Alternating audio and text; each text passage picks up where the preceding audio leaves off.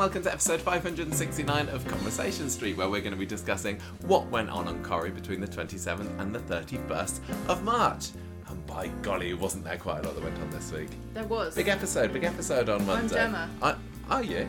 Oh, fancy. I'm Michael. And um, the episodes that we're going to be talking about are episodes 10,912 to 10,917, if you're counting. So, um, yeah, big week this week on Coronation Street. Like we talked about last week, it's a shame that still I'm still gutted that there were spoilers, but um, it did seem that quite a lot of people avoided the biggest spoiler to do with Ryan, doesn't it? Well, wouldn't you say that the the actual attack itself was a was the big spoiler, and then the sub spoiler was the twist? I don't know. It's quite it's quite clever kind of misdirection. I would say the the official marketing for what happened this week. Um, but anyway, I'm sure we'll get into that more. I just wanted to get out there No, first. yeah. But but it was yeah. it was a great episode nonetheless. I'm looking forward to chatting with you about that later. Um, I also wanted to start off by saying thank you everybody who came along to our premiere of our bonus podcast YouTube episode this week, which was the changing sets of the Rovers Return. Yeah, we did that. We did. Do you want to say? I, I want to say anything about that. It was gr- great. Thank you. Well, I thought I thought it was good. I thought it was sounded so stupid. I don't know what it is, but that episode, I'm like, you sound You- like such an idiot. You weren't happy with yourself on that I one, was were like, that you? was crap. That I was did- rubbish. I didn't think so. I was I was annoyed at myself because it was a flipping mouse clicking all the way through it because I had the because we were clicking away on I the didn't really touchpad notice on that when we- on the on the Mac. Um, and that, Well- especially in the second half of it. So, it, it- but neither of us were one hundred percent happy with how that episode turned out. But I'm still like, I still think it's a great little project we did that we've been thinking about for quite a long time. So if you've not, if you've not seen or, or watched it yet, we basically took every single room of the Rovers and the outside bits, and just take a look about how it's changed since um, 1960, which in some cases is quite a lot, and in, in, in some cases in completely nonsensical ways. But um, it, it did involve collecting together like around 200 pictures or so of the rovers from, from the internet, from scans of books and things. So the YouTube version has got all of those um, sort of slideshowed into it, and it's it's worth watching. Honestly, I even if I do say so myself, I thought it was a jolly good episode of the podcast, and um, hopefully people have learnt a few things from it. You did, didn't you? How many Rovers fires were there? Two. yes, it was. Are, are you all right today? Yeah. Okay. Sorry, maybe I'm fe- maybe I'm just feeling particularly jolly today because it's it's my Easter holidays now from school, so I got two weeks off, which is lovely. Um, we've got some lovely Corrie things planned for the next two weeks. You'll have to wait and see what that is. Um, but yeah, I, I've had I've had a looking forward to it. Looking forward to it. Um, what else have we got happening? Anything else, Gemma? Well, Well- I've got, I've had plenty to say, but I haven't had a chance to Oh say no, any go on. You it. say it. You say Well, it. it's, it's moved on now. No, it's not. I was just going to say we avoided disaster this week with the Rovers set changing. Oh yeah. Bloody Coronation Street for, for like decades and decades. Like one blip, they show us upstairs. Like how many times over the whole course of the show? Like twice. I know. And then and we're like, well, there you go, done that bit, and then we move on, do the whole recording, and then on Monday, Yeah, because Monday, they it were like, was. look at this, everybody, we've got a whole new set upstairs. We never record the bonus podcast on a Sunday, do we? No. Never, never. It's almost always sort of we Tuesday, had to do it then Thursday. because Michael had to spend hours and hours and hours and hours and hours doing the video. Yeah, so I thought well, let's let's do that on Sunday because we were going to record our Patreon bonus episode on Sunday, didn't we? We ended up doing that on Tuesday instead. But I knew that the video editing would take a long time, so it's like get it out the way soon. And then it was literally done and uploaded to YouTube, just like privately, ready to press the publish button. And then they went and showed upstairs in the Rovers. Which again we'll also talk about later. But never mind, never mind. I've managed to I think we managed to do a quite good job editing it, so you can barely even tell. can barely tell. Barely. Um, okay, I know what else happened this week. Sad news, Gemma. Paul O'Grady died. Fan of Coronation Street. Think it's worth mentioning. Yeah, that's sad. news. I mean, I've had a horrific week, really. So that the horrible story in Coronation Street, Mm-hmm. traumatizing. Paul O'Grady dying, and then also, um, well, I spilt curry on the microphone. Oh yes, we'll talk about that. Sorry, Paul O'Grady. We will get back to you. and what? hang on, I Oh. finished The Last of Us 2, Oh and yeah. I need counselling. Gemma's been playing The Last of Us too. Now, lots of you might have been watching the, the Netflix adaptation. Is it Netflix? Is it Netflix? No. Or is it now? no, Or is it Disney HBO, Plus? isn't it? you know, the TV show of The Last of Us Two, based on a video game that Gemma's been playing this week, and, and Well, it no, no. I played the. I haven't. I played the first one, but I never finished it. got And then stuck. Got to the bit in the show where I was stuck, and I was like, "Well, I'll just skip playing it Onto and the watch second it." game. And then, but then I decided to start playing the second game. Oh my god! was it even more harrowing than Ryan being uh, chucked It in was. the face with acid? I finished playing that game. I was like, "Well, what's the point of life? you really were mentally scarred by your visual I don't know why I need entertainments to- this week, weren't you? Why? What's the point?" so I was like, "What? What can I do that's fun and relaxing?" Mm, what did you do? Don't know. Nothing. Nothing. This this is it. This is it. Um, but yeah, we, we did get curry on the microphone this week. I hope it's. Hope you can't I tell. can't see it. No, I did. I've been cleaning it off. We, we got a takeaway last night just be, because so you depressed. because Gemma had been had a bit of a sad week. So as I was coming home from school making food. yesterday, you were like, "Can we have a takeaway?" Yeah, fine, that's okay with me. We got a curry and and, and I managed to get a splat right over the microphone. but I'm looking at it now, and I- I've been going at it with a with like a. What have I been using? Like a toothpick skewery thing today, and I think I got most of it off. Are we I hope- done? I hope it's not abandoned. Um, yeah. Anyway, Paul O'Grady, I just want to mention him because he's he was a bit of a Corrie fan. He was involved in the um in the stage play that was made in uh, 2010 for the for the 60th anniversary, which we never saw.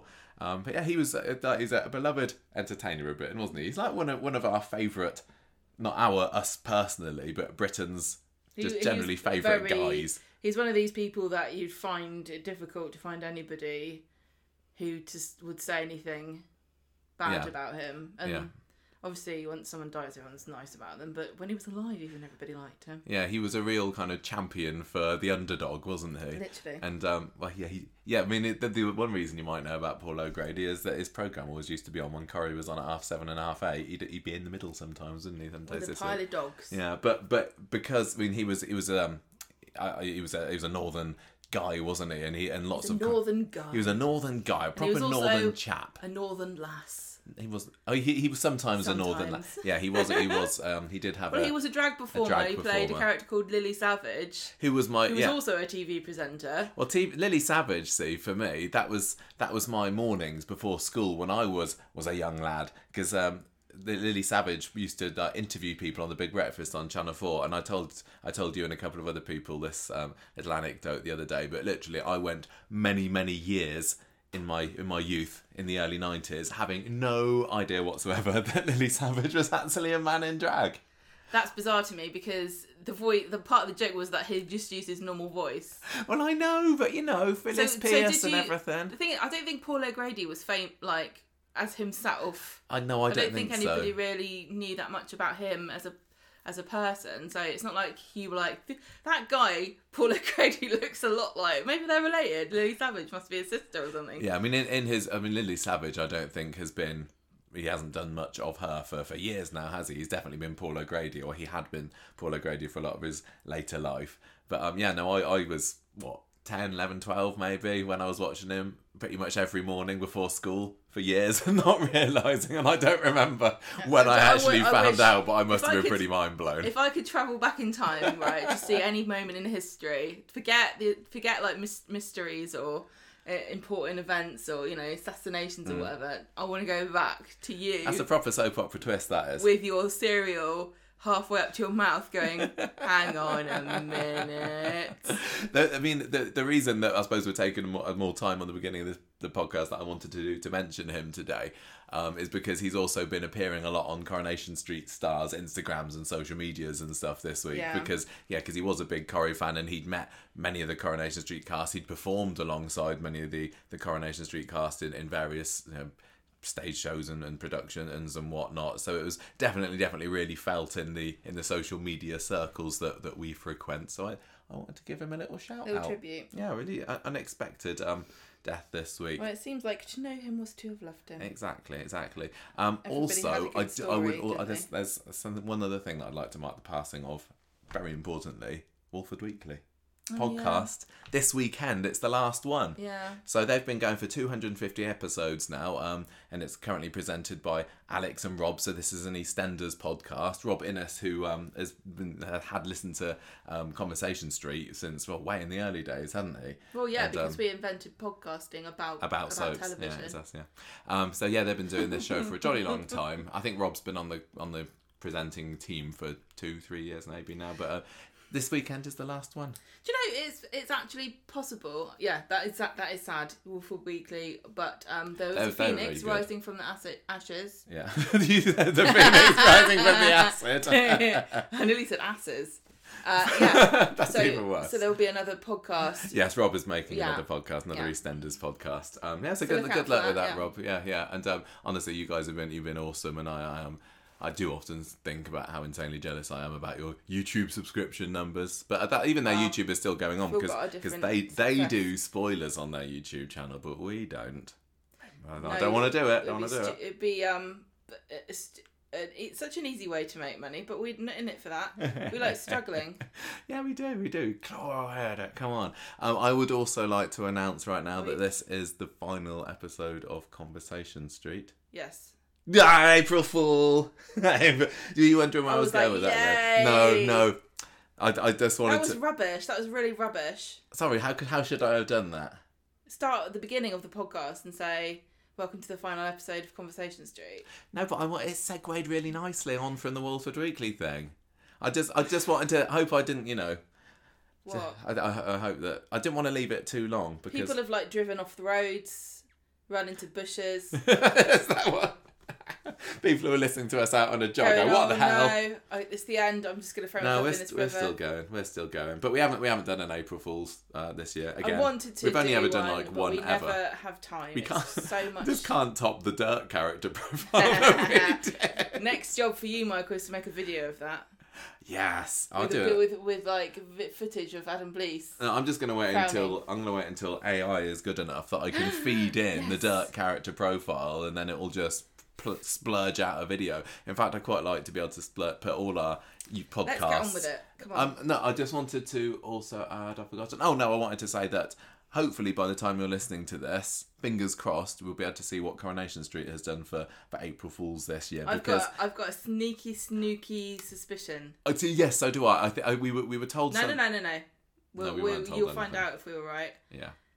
They, they, they're Next often week. quite good at doing things. So last year was when they did the cobble as the uh, virtual that. assistant, which Was it last brilliant. year? That was last year, yeah. Okay, Some- right. Can we? Yeah. Sometimes they've. I'm sorry, I'm, I'm, I know, happy to talk. for an hour. It's all right. Come what? on, No, it's Get not. it. Yeah, they've they've done like um like full on video productions and things in the past, haven't they? And last year's was literally just a a block, A photo of a block on somebody's um. No, it wasn't. They side had a video. They, Did they, they? they did an advert. Did yeah, they, they? did. Wasn't Oh, it Tim or, or. Sally or somebody? And Oh, and, maybe uh, it- and Faye. Oh yes. You stupid man. Oh, man. sorry. Well, I, I, I hope that they Absolute match or, awful. or more of that this year. I'll be looking forward to it tomorrow morning. But as I say, by the time this is out, hopefully we- theirs will be as well. Yes. do street talk because. No, you can do a quiz. Oh yeah, we haven't even got to the quiz yet. done. There's been a lot There's no going on this week. Curry on the microphone, Paul O'Grady dead. It's been a busy old week, If we're going to be chatting to- away, I need to offload my trauma about The Last of Us 2.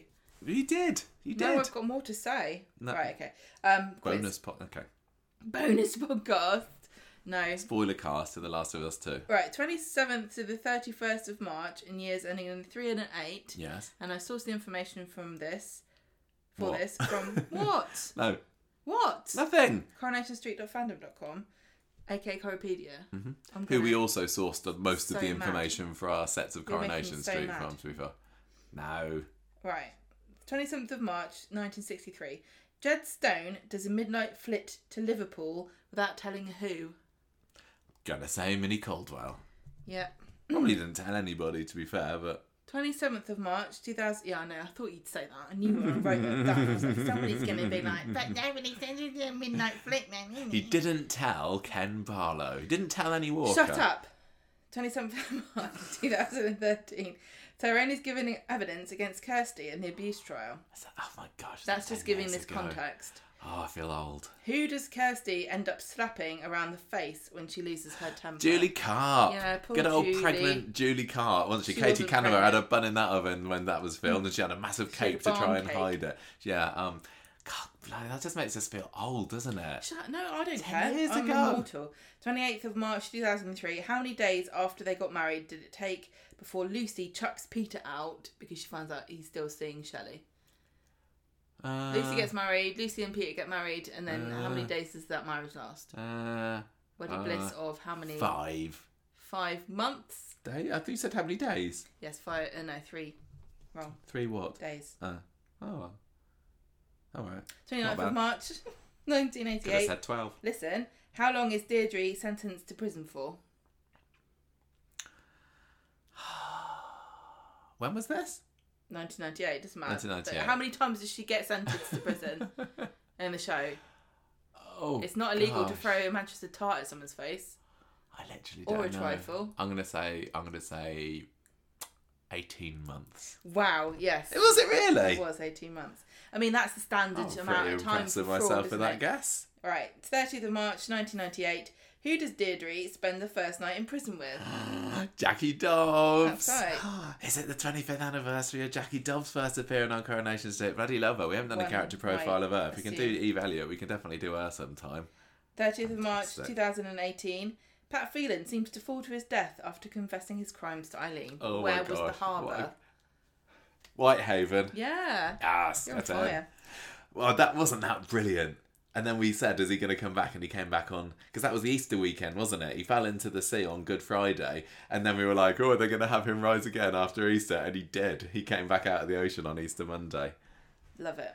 31st of March 1993.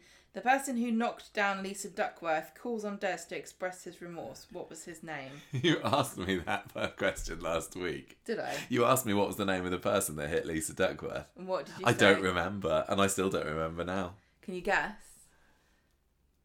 Is there a way that you could try to guess? Not really. Could you tell me their first name, please? Um, it was John. No, that's not ringing any bells. John Hargreaves. Nah. 31st of March 2008. Who commits arson in the bistro? 2008? hmm 2008. They've got money troubles in the bistro. Who would have ever thought?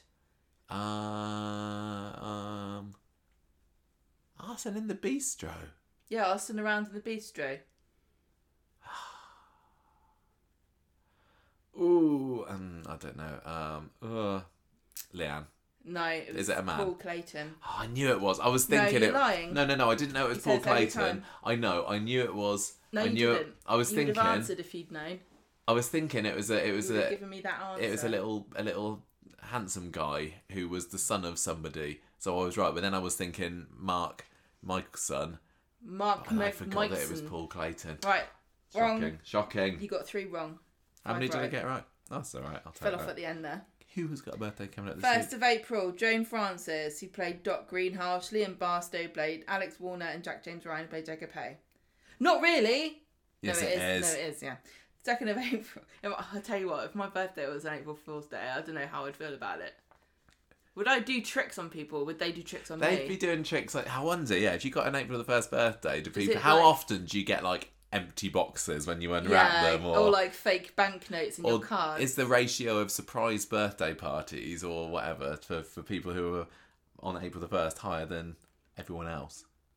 I wonder. We'll never know. I bet. I bet by the time you you know, It's impossible. to you get fed out. up of it.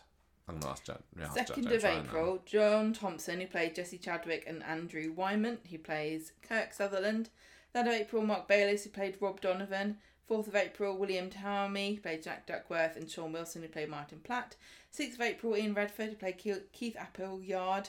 Seventh of April, Lynne Perrie, played Ivy Brennan. Gorden Kaye played Bernard Butler, and Kathy Jones, who plays Trisha Hopkins. Happy birthday, guys. Do you know Happy, what? happy birthday. It's What? just occurred to me that these lists will never get shorter. They're only going to get longer. Yes, Yeah. that's all right, isn't it? Yeah. Um. Also, I I wonder. Here's my here's my thing. I wonder. Do you think Conversation Street might very well be a Guinness World Record holder for the longest running um, podcast about a television show? How could anybody Ooh. else be anywhere near doing a weekly podcast for ten years about a show? Our longest. I mean, I bet there's there'll be some TV shows that have got longer ones, but probably not like weekly ones. I'm gonna say. Like, I bet there must be like some Doctor Who ones and things that have been going longer. Mm. I bet um, there there must be other things, Mm. but we're Wait, definitely. I want a I want a certificate I'd definitely be give, I want give a us man the to Guinness come World to the Record for house being the best one. and shake our hands. and go, "Well done. This is a very stupid thing that you've been doing for We've, 10 we've years." literally got a blank bit of wall right next to you there that we could hang our Guinness World Well, Record would you certificate. would you haven't hang that up though? Because people do come in this room sometimes, and they haven't made any comments about the fact that this wall is covered in pictures of us hanging about with? Coronation Street celebrity people. people. No, I don't know. Um, yeah, I do wonder that. Can somebody hook us up, please? Well, I want it. I, I, I'm going to say that even if we don't, we're not the longest running one for a TV show. If you add up all the like amount of minutes that our podcasts Yeah. have been, I, I cannot believe that anyone's done longer than that. No, no, no, no. But is that really- what? No, uh, loads of people done more podcasts than us. No, the number of minutes No, no, no. for. TV oh, for TV, podcasts. yeah, for TV. yeah, yeah. But is that it- really it gets- something to be it gets Too specific, doesn't it? It's like the you longest running um, podcast about a television show that's still ongoing by two people that live in the same house. Congratulations. Well, that's what probably half of the Guinness World Records Yeah. are like. That is like, oh, well done, you're the first person to unicycle over Niagara Falls, tossing a pancake, Pancakes. wearing a Yeah. Do you think? Do you think when if we phone them up and say hello, um, can you let us know if you've got the world record for this? They'd be like, well, it depends on whether you did it one, on one leg or not. yeah. there, was- there is also a cat. That's that's the clincher. It wasn't the same cat the whole time though. No. Right. Anyone listen from the Guinness. World Records? Let us know. Yeah, Pop can you? round I want a house, we'll a certificate. Yeah, we'll make you a cup of tea. Right. Uh, street talk. Street talk time. Okay, it is time for street talk. Are you ready? Are you ready, Gemma, to talk Yeah, about this week's epic Coronation Street? I mean, I I'll say watched we- it. you did watch it. We said that when we only gave a bang in to Monday's episode on the shorts, didn't we? Did we? I Yeah, yeah, Tu- No. Oh no, did- you're right. You banged. Yeah, you banged I Wednesday's banged episode, right didn't you? on No, I- Wednesday. um, I thought they were all good. They- I mean, the the two bog standards that I gave were, were high class. You know, Japanese bogs. I'm going to say. Yeah, Um, really high class.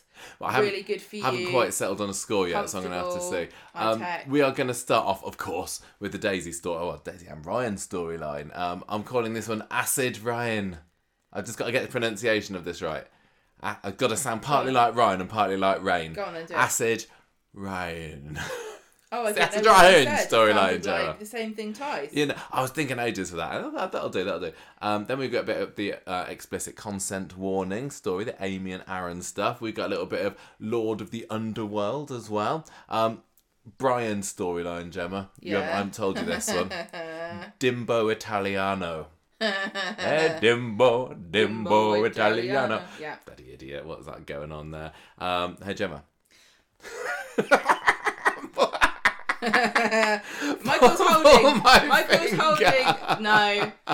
No. It's not. It's still completely appropriate to call this episode "Paul My Finger." I'm sorry, it is. You haven't been diagnosed with anything yet. I tell you. Um, we also, It's not insensitive. Is that what you're saying? um, it- yeah, exactly. It's not. It's not insensitive yet. It's fine to go. Peter Ash will All right, mind. get on with it. But then we have got the Next. Marco YOLO story, which made a triumphant return on Friday. Yeah. Um, yes, it did. What are you up to on Pinterest? Just to entertain myself while you laugh Am I not? you are. Am I not entertaining enough for you, my darling? You know what's going on, so Okay, right. We are going to do the acid Ry- acid Ryan storyline to begin with. I think I only cramp your style if I pay too much attention. No, to you got you got to listen in. You got to listen. I in. am. Can you give me a break, please? Right, the big old wedding episode, the wedding that never was on Monday. I was like, I remember we sat down to watch Monday's episode. Like, this, this is going to be good. I, I know this is going to be a great episode. I knew some spoilers, but I was still ready to be entertained by it. What are they going to throw at us? And then they start off with that weird ass dream Okay, sequence. not yeah. I mean, What was that? right. Okay. Do not want. I appreciated what they were doing with it, and I and I know that it worked with to, on on with some people enjoyed it, and I did like to see what Daisy's hair should have looked like because um, you, you got to see what she was hoping to go for with Yes. Maria's doing her hair, so she had like beautiful diamantes scattered throughout, like beautiful drops of crystalline rain, and uh, her nice little um pearly headband. Um, so You getting to see that was nice. Yeah. And I, I think maybe the reason that they didn't have Maria do her hair like that is so that she would be free to, you know, have her hair out her face so she could be a, a paramedic. But I didn't. I, I did, Didn't they didn't it. need that. They did. I, I mean, uh, did uh, they got the promo photos out of it because all the photos that we had, I think, of Daisy and Yes. Daniel were of that. Yeah, but they they they, have been at the they did time. loads of promo shoot for the, for this with the main characters, but I just I was What were we supposed got to think it was? careful Was it was it her dreaming and imagining something bad happening? Or Well, yeah, it- yeah, yeah, Was because it, it a was- premonition? It was them kind of lardy darring outside the Rovers, her and Daniel at the Oh, yeah. beginning, wasn't it? It's because it was because Christina had cursed the wedding last which was still kind of fun. Um, and She didn't curse the wedding. She, She said the just- wedding was cursed. Yes, that's right. That's right. Sorry. Um, and and then the cloud. Then they kind of look up to the sky, and the sky goes all weird, doesn't it? It's like blue skies, and then it's like, ooh, fast forward, fast forward. It's oh no, like- now it's dark and grey. I'll tell you. I know what it reminded me of. Mm. That Zelda game, Majora's Mask, where the the asteroid's coming for you and everything goes n- like night. Yes, yeah. One day remaining. And the yeah. asteroid was Justin. yeah, Justin turns up in a in a in, in the car, doesn't he? In the dream sequence Well, to pick the, Daisy um, up. the chauffeur. Yeah, and then then he then he kind of swivels. It was it was kind of done in a kind of weird sort of Dreaming. way. creepy, dreamy nightmare man kind of way. It was it was kind of well. It, it was it wasn't badly done Can I just particularly. say, if you I like just didn't think of it thing, needed it. it was it was well done. I sometimes like that thing. I liked it with some of the Geoff dreams. I mean, Stephen, Stephen Reid's. Oh, Stephen, sorry about that. Stephen Reid's freaky LSD, um, weird trippy Well, sequence a wasn't couple of a weeks ago. No, That was you seeing it through his perspective. it, it's just more experimental There's always the stuff. that, argument that... dream sequences are a cheap way to create tension and drama and this was just a way of her showing, oh, I've got my, the biggest, my best day of my life coming up, but I'm a bit worried that things are going to go wrong. They, they just, uh, they, they didn't need it. They really, well, really didn't they need did it. it, and um, They did it. we have to deal with it. Yes, It was fine. It was, It was no, fine mm, for whatever, whatever. It, It wasn't. once- It wasn't the best way to start the week from our perspective. No, I don't know. We're how- not I've got, big on dreams or montage, uh, like song. no. But we'll say What? Monday's episode written by Ian Kershaw. by Ian Kershaw, who picked a banging set of tunes, He did. including yes. Spice Girls. There was and, wannabe. Um, Thank you very much. oh gosh, what was that? There were some like you know orchestral arrangements. Goo Goo Dolls, that was one. Mm. I, I I was going to write a list down, but I, um, I, I, it I was- very much Daisy enjoyed the rest of the episode. and Ian have great taste in music. um, I enjoyed the rest of the episode. I could have just done without that, so I'm going to move on. And we get to see um, upstairs in the Rovers, didn't we? Eh, eh? Upstairs in the. I know. oh. Upstairs in the Rovers for the first time. Daisy's getting ready there. She's in the bathroom, and I was watching this thinking. Why, why are they doing this? Why are they showing up here? Why can't they just show her getting ready, you know, in the back room? Normally, she'd be sitting at the table with looking at a mirror. Yeah, a little sitting yeah, down. flippy one of those girls' mirrors, you know, the mirror that Girls' you, you've got in your handbags.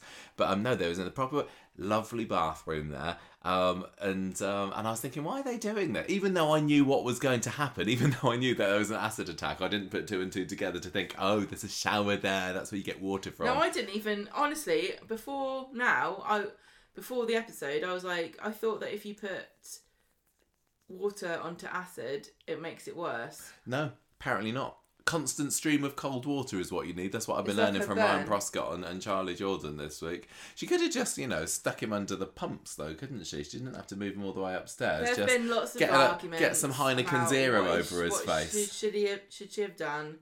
But in the show, they literally say you did the right thing. So they're dramatic. So yeah, she's getting herself ready. She's just kind of yeah, feeling a bit, you know, um, what's the word when you think that something's bad's going to happen? anxious, Yeah, premonitions. premonitiousness about the She's wedding. feeling promiscuous about her wedding.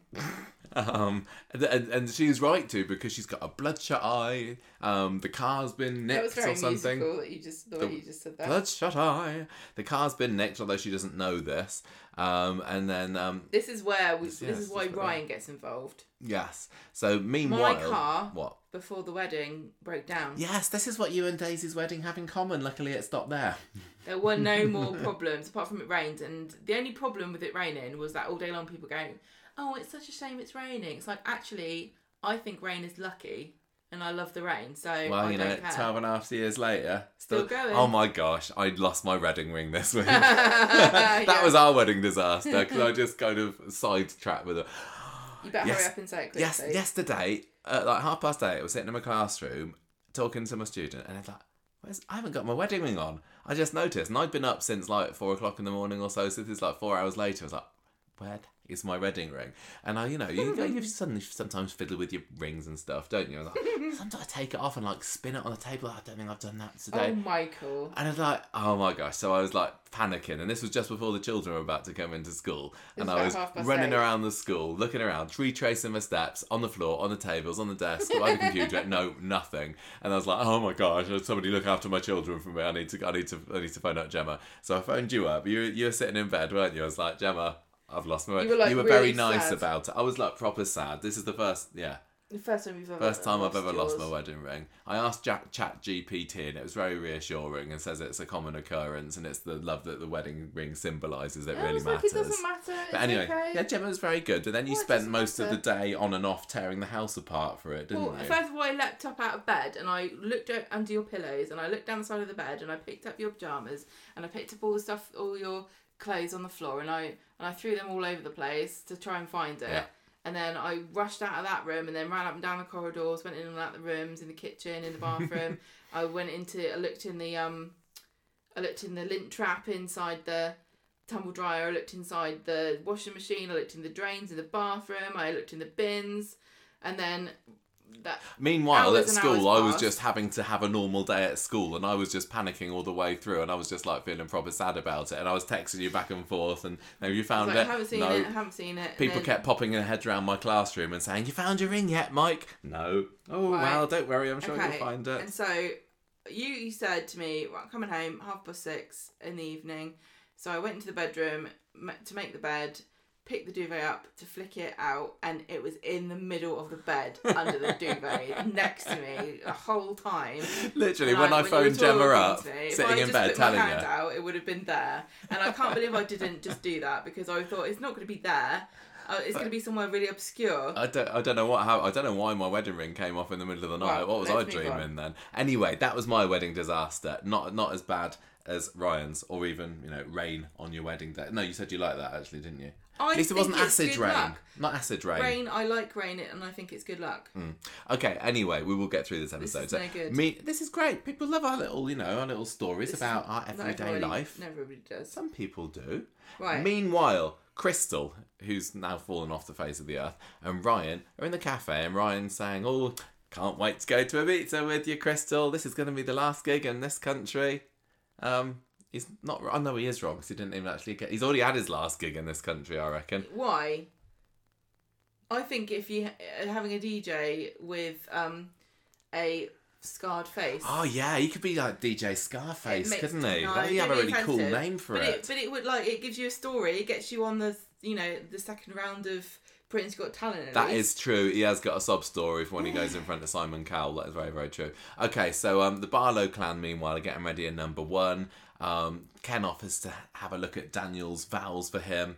He says they're perfect. They're lovely, wonderful. I love this. Not a dry Okay. eye in the house, says Ken. Right, because I've made fun of writers before using um, vowels. Like I'm sure the writers use the vowels as a way of like flexing their talents and going, "Look at me, I'm really cool," right? And we lo- we love Ian Kershaw. We met up with him, and he's so lovely. And I was thinking to myself, "Oh, oh no, am I go- am I going to be invited to judge Ian Kershaw's amazing vows for Daniel? Because I'll hate them, no matter how good they are. I'll hate them." But then he never even got to say them, so I, I feel like we both got let off. Yeah, but I mean, you know, they haven't said about rescheduling the wedding No, yet, Michael, wedding yet, but You know he can't use those again because everyone's going to be like, "Those are nice vows, but he didn't mention the acid attack." you think that would come up? didn't he say something about there was going to be a, a touching tribute to Sinead yes, in the vows? like, no, you. I'm I don't, okay. I don't think I really needed. appreciate it. How much you love her, and you would have definitely been with her still. I don't think. I'd so. do it, Bethany. Um, if she hadn't died tragically young of cancer. But now's not the time to bring up, bring that up. He's like, if my wife hadn't died, I'd still be with her. But guess what? You're great as well. If anything, equally you're fitter. equally good. yeah. I tell you what, Sinead never got a free wedding. All we got was free soap. yeah, Daisy, you know how to say soap, so You know, uh, extra pros and cons. So anyway, um, Ryan, Ryan turns up at the pub to give them a lift to the wedding, and, and Jenny hasn't revealed to Daisy No. at this point yet that the car's been nicked, does she? And the look on Jenny's face, like, no, no, Ryan, don't, don't come in. I haven't Shut told her yet. Shut up. And um, anyway, so the, the the cat's out the bag at this point. Daisy's fuming. She's like, the car's, it's true. I cannot even bring us out to speak, and fumes off out the back of the Rovers. Um, where Jenny finds her in a bit, and she's she's panicking because now the dress is too big. Yes, How it did did. that it- Jen, because she said she didn't have the final fitting. Don't forget, everybody Oh. backed out, Oh yes, they did, didn't they? and it did look too big. They did a good job, the wardrobe department of. Um, I didn't notice, did oh, it? it really did. Yeah, Well, Jenny kind of fixes it up with some safety pins, it's doesn't fine. You she? can just safety pin it. Thought it thought it was. Did you did you did you like the dress? Mm, You know, I didn't. Right? Oh no, I forgot. You didn't rate Uh, it. no, I no, it looked beautiful. She looked gorgeous, but that style I don't like. You but prefer, I um, hate. I hate. The thing is about wedding dresses is it's so irrelevant what anybody else thinks about your wedding dress. It just feels wrong to even mention. You prefer you the lacier dress, specific- don't you? You asked me specifically. I thought it was really don't nice. I like the, bit that's the. Is that what it's called when you No, got the no, big? no. Mermaid style's where it goes in at the. You know, like where you imagine a mermaid style and then Yeah. it, it wasn't. so What's the thing that's over her poofy? puffy shouldery? puffy sleeves. yeah, like she's rolled it up in it. I thought it was lovely. Very It- very it- nice. I like the top part a lot. I really like those puffy sleeves. Mm. They look gorgeous. Um. Anyway, so it's it's too big, but Jenny's like, "Don't worry, we can fix it. It's, it's all right." Don't worry, things will get worse. Then, then the cake gets delivered to the Rovers instead Love of the wedding venue. Oh my gosh! And it turns out to be the wrong cake. It's a retirement cake for Bernard, whoever Bernard never got his cake. I know that sucks. I, I, you know, he's the real victim in Yeah. Monday's episode, Well, isn't he? Poor there were- Bernard has to retire on an empty stomach. I told you that there were three real victims of, of Daisy's wedding, and it wasn't Daisy. Daisy, Ryan, and Bernard. No, I said it wasn't Daisy. Brian, no, Bernard, Ryan, and No, listen, Daniel never got to read his amazing vows, and no one knows how good they are apart from Ken. Alia, because if Ryan is permanently scarred, then how is anyone going to know that she's the real victim? and number three, Bernard never got his cake. okay, very true. Um, all right, I'm, I'm lost. Where are we? So. Um, we're being the We'll be serious in a minute. This, yes, the serious stuff hasn't happened You yet. We're getting it all wind out. up to it. Yeah. I'm so serious. Like I've not even used the melty face emoji No. once on Twitter this No, week. no, I, no. Next. such a killjoy. So after the break, Jenny promises it's all going to be fine. She looks absolutely gorgeous. Not wrong. Glenda sorted the cake out already, and, and Daisy's like, mm, "Thank you, God." She's really lovely. I lo- just love Daisy with with that with that gang. Glenda, um, Jenny, Daisy, mwah, love them. Um, Alia, meanwhile, is talking to Ryan outside the pub. Um, she saw him with Crystal earlier, and she's like, "Oh, you look so happy with Crystal." And he's like, "Yeah, it's early days yet." He's still kind of hoping at this point for Alia to say, "Don't go to Ibiza with her. Stay here with me in Manchester, in Weatherfield." Sorry, and but she's like, "Oh, good luck, all the best, Ryan. Um, off you go, off you pop." So um, he goes inside, goes to the back, sees Daisy already there, and says, "Oh, you know that Daniel her. She, he's a lucky fella." And um, she says, "The wedding might not have been as plain sailing as I wanted." But me and Daniel love each other, and that's all that matters. So go to the bar, and there's a strange, shady man in the in the area around by the piano. He's got his he's got a bobble hat on, even though it's March. He's got a big puffy jacket on, Well, it's cold. thick thick gloves. It's Justin. News Justin. Oh no. Acid attack. No. Um, so yeah, he's got this glass, hasn't he? He kind of stands stands up, and he's he's. I- I'd love to know how many people watched Monday's episode with no idea that this was going to happen. I really wish I had not known. I really, you know, yeah, this is one of those spoilers that I just I wish that I had somehow managed to avoid. I really and do it feels because that obviously it feels churlish to complain about um, things that they give out as warnings for mental health because certainly you know I've not been what's the word I've been open about things that trigger me in Coronation Street and some things I can't watch. And it, you know I, I appreciate knowing in advance what's going to happen with a story so that if I can decide if I want to watch it or not. But on the other hand, there are you know people that argue that trigger warnings and things are actually more harmful than people realize and they don't do as much good as everybody thinks. But who who's anyone to decide whether somebody should know or not it becomes very complicated and um i think uh ryan prescott did an interview with duncan lindsay in um in an article where he said that there have been there were 300 acid attacks I know that's crazy. I think that was. I think that was the interview that was done with all the press a few weeks ago. We were invited along to that one. That was you know Yeah. Zoom Zoom interview. 300 in a year so I people could are not watching believe this that. who have who have it gone through it or know somebody who've gone through it and You never hear about it. it's it. traumatizing to, to see something so, and sometimes people benefit from watching it but Do you remember? then, yeah Do you remember when they used to um instead of the you know the, the idents before Coronation Street, they used to show little clips. They went through a stage, and Oh, I I don't don't remember, remember when it was. It was like ten plus years ago when it was there. And now on ITV Coronation Street, they'd show like a little 10 second clip of the thing that you're just about to watch. And I obviously absolutely hated that because it was usually the uh, like the grand finale or the climax or something that would happen right towards the end. I'm glad they got rid of that, but it, it does spoil it a little bit. I mean, what did they say? They probably usually on those ident things they usually just say I don't know like, what the ident is something about distressing yeah, it's- watch out. There's some sad Daisy. stuff happening today. Um, but yeah, obviously they for, for mental health reasons and trigger warnings, etc. They had revealed in the press that this was going to happen, but they would have they would have revealed, revealed it anyway. Um, but yeah, if it's, it's still perfectly possible to avoid it, and this is one of those things, like I said, that I just wish that I hadn't seen coming.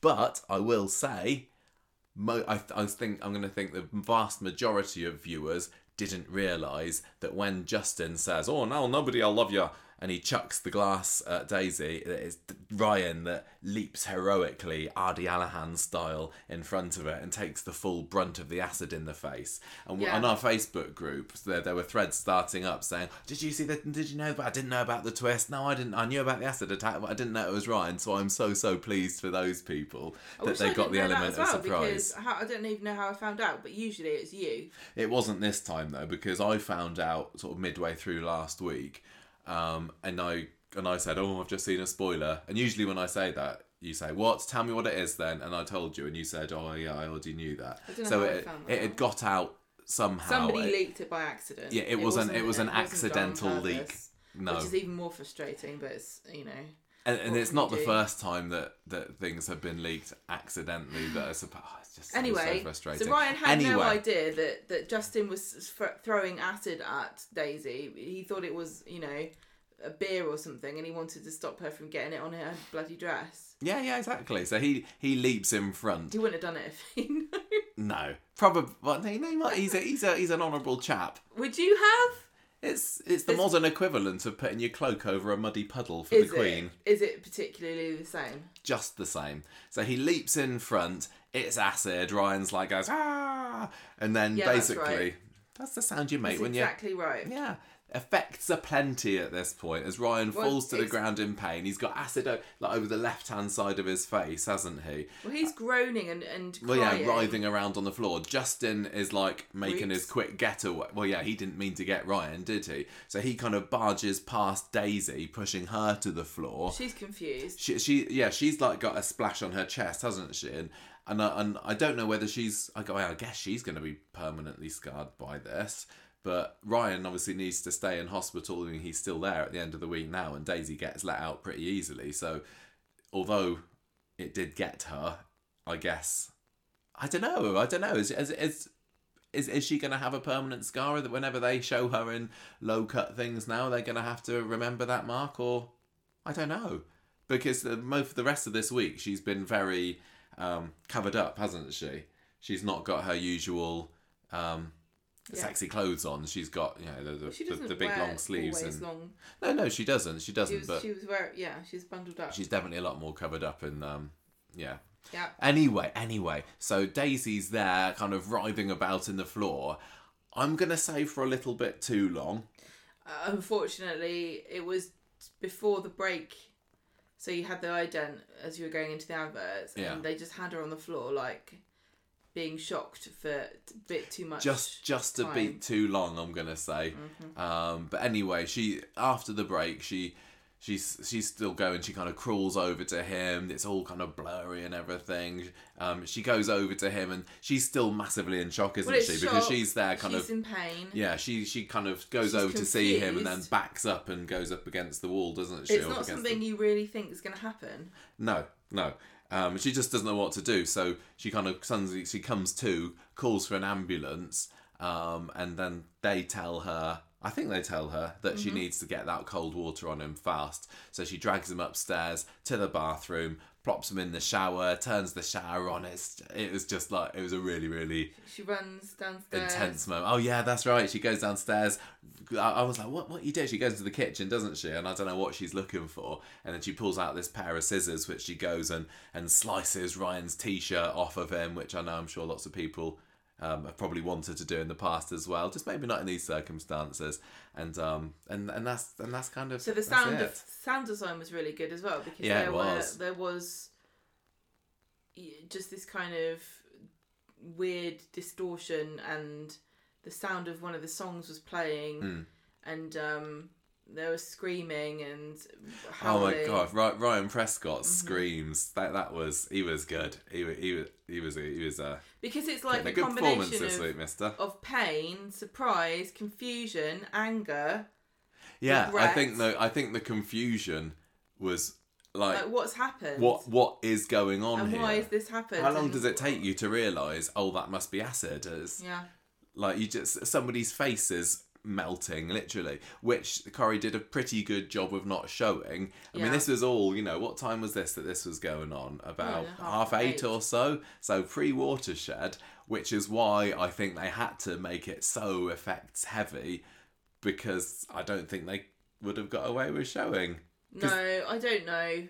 They've they've put on some clear pictures of Ryan Prescott's makeup on like the Instagram and everything since, and you know everything in kind of you know natural light and when you're told oh here's an effect it's like it, it doesn't look as as bad Or scary. really or scary in real life but I, yeah I think if they'd if they'd have really shown the full horror of what it would have actually looked like on Coronation Street they'd have been they'd have been slapped with a with a with a proper off Ofcom um uh warning from that They did a good job with um, obscuring it through like the the Yeah, water yeah. of the the shower, and his hand was over it, and the blurriness of the of looking at it through the water on the shower. Hmm. There was one point when I kind of paused the, the, the, the video when I was looking back on it later, and they did have a you know full on this is what it looks like, but it's a kind of blink and you miss it moment. But yeah, it was great, and they, there was the bit when like the the shower head goes upside down and the water splashes up towards the camera, which is looking down on top of him. It was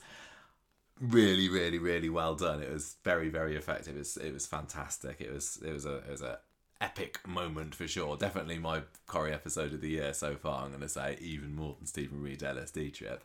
So um, anyway, um, meanwhile you're going going outside to the pub and Abby's there. Just while she's walking past the shop or something. And at this point, I was like, if as if this episode couldn't get any better, they're gonna have Abby in there doing her hero thing, and she's she's just kind of like, oh, what's going on? Meanwhile, as well, wedding guests are getting a bit impatient at the lovely venue. Now, you found a bit about Oh, this yeah, venue earlier today, didn't you? Yeah. Where did you say it was? Um, it's in Wigan, Yeah, and it is called. Hang on a minute. I was I wasn't prepared. it's very Ashfield fancy. House. Yeah, And um, so I looked. I was like, I wonder how much this costs to, to rent this. Obviously, Daisy didn't pay for this because she's an influencer, so she got it she doesn't need to pay Um, for anything. For a Monday in March, it costs two thousand one hundred and fifty pounds. Oh, very reasonable. Well, the maximum you're going to pay for this place is seven thousand fifty pounds for April to September Saturday wedding in twenty twenty five.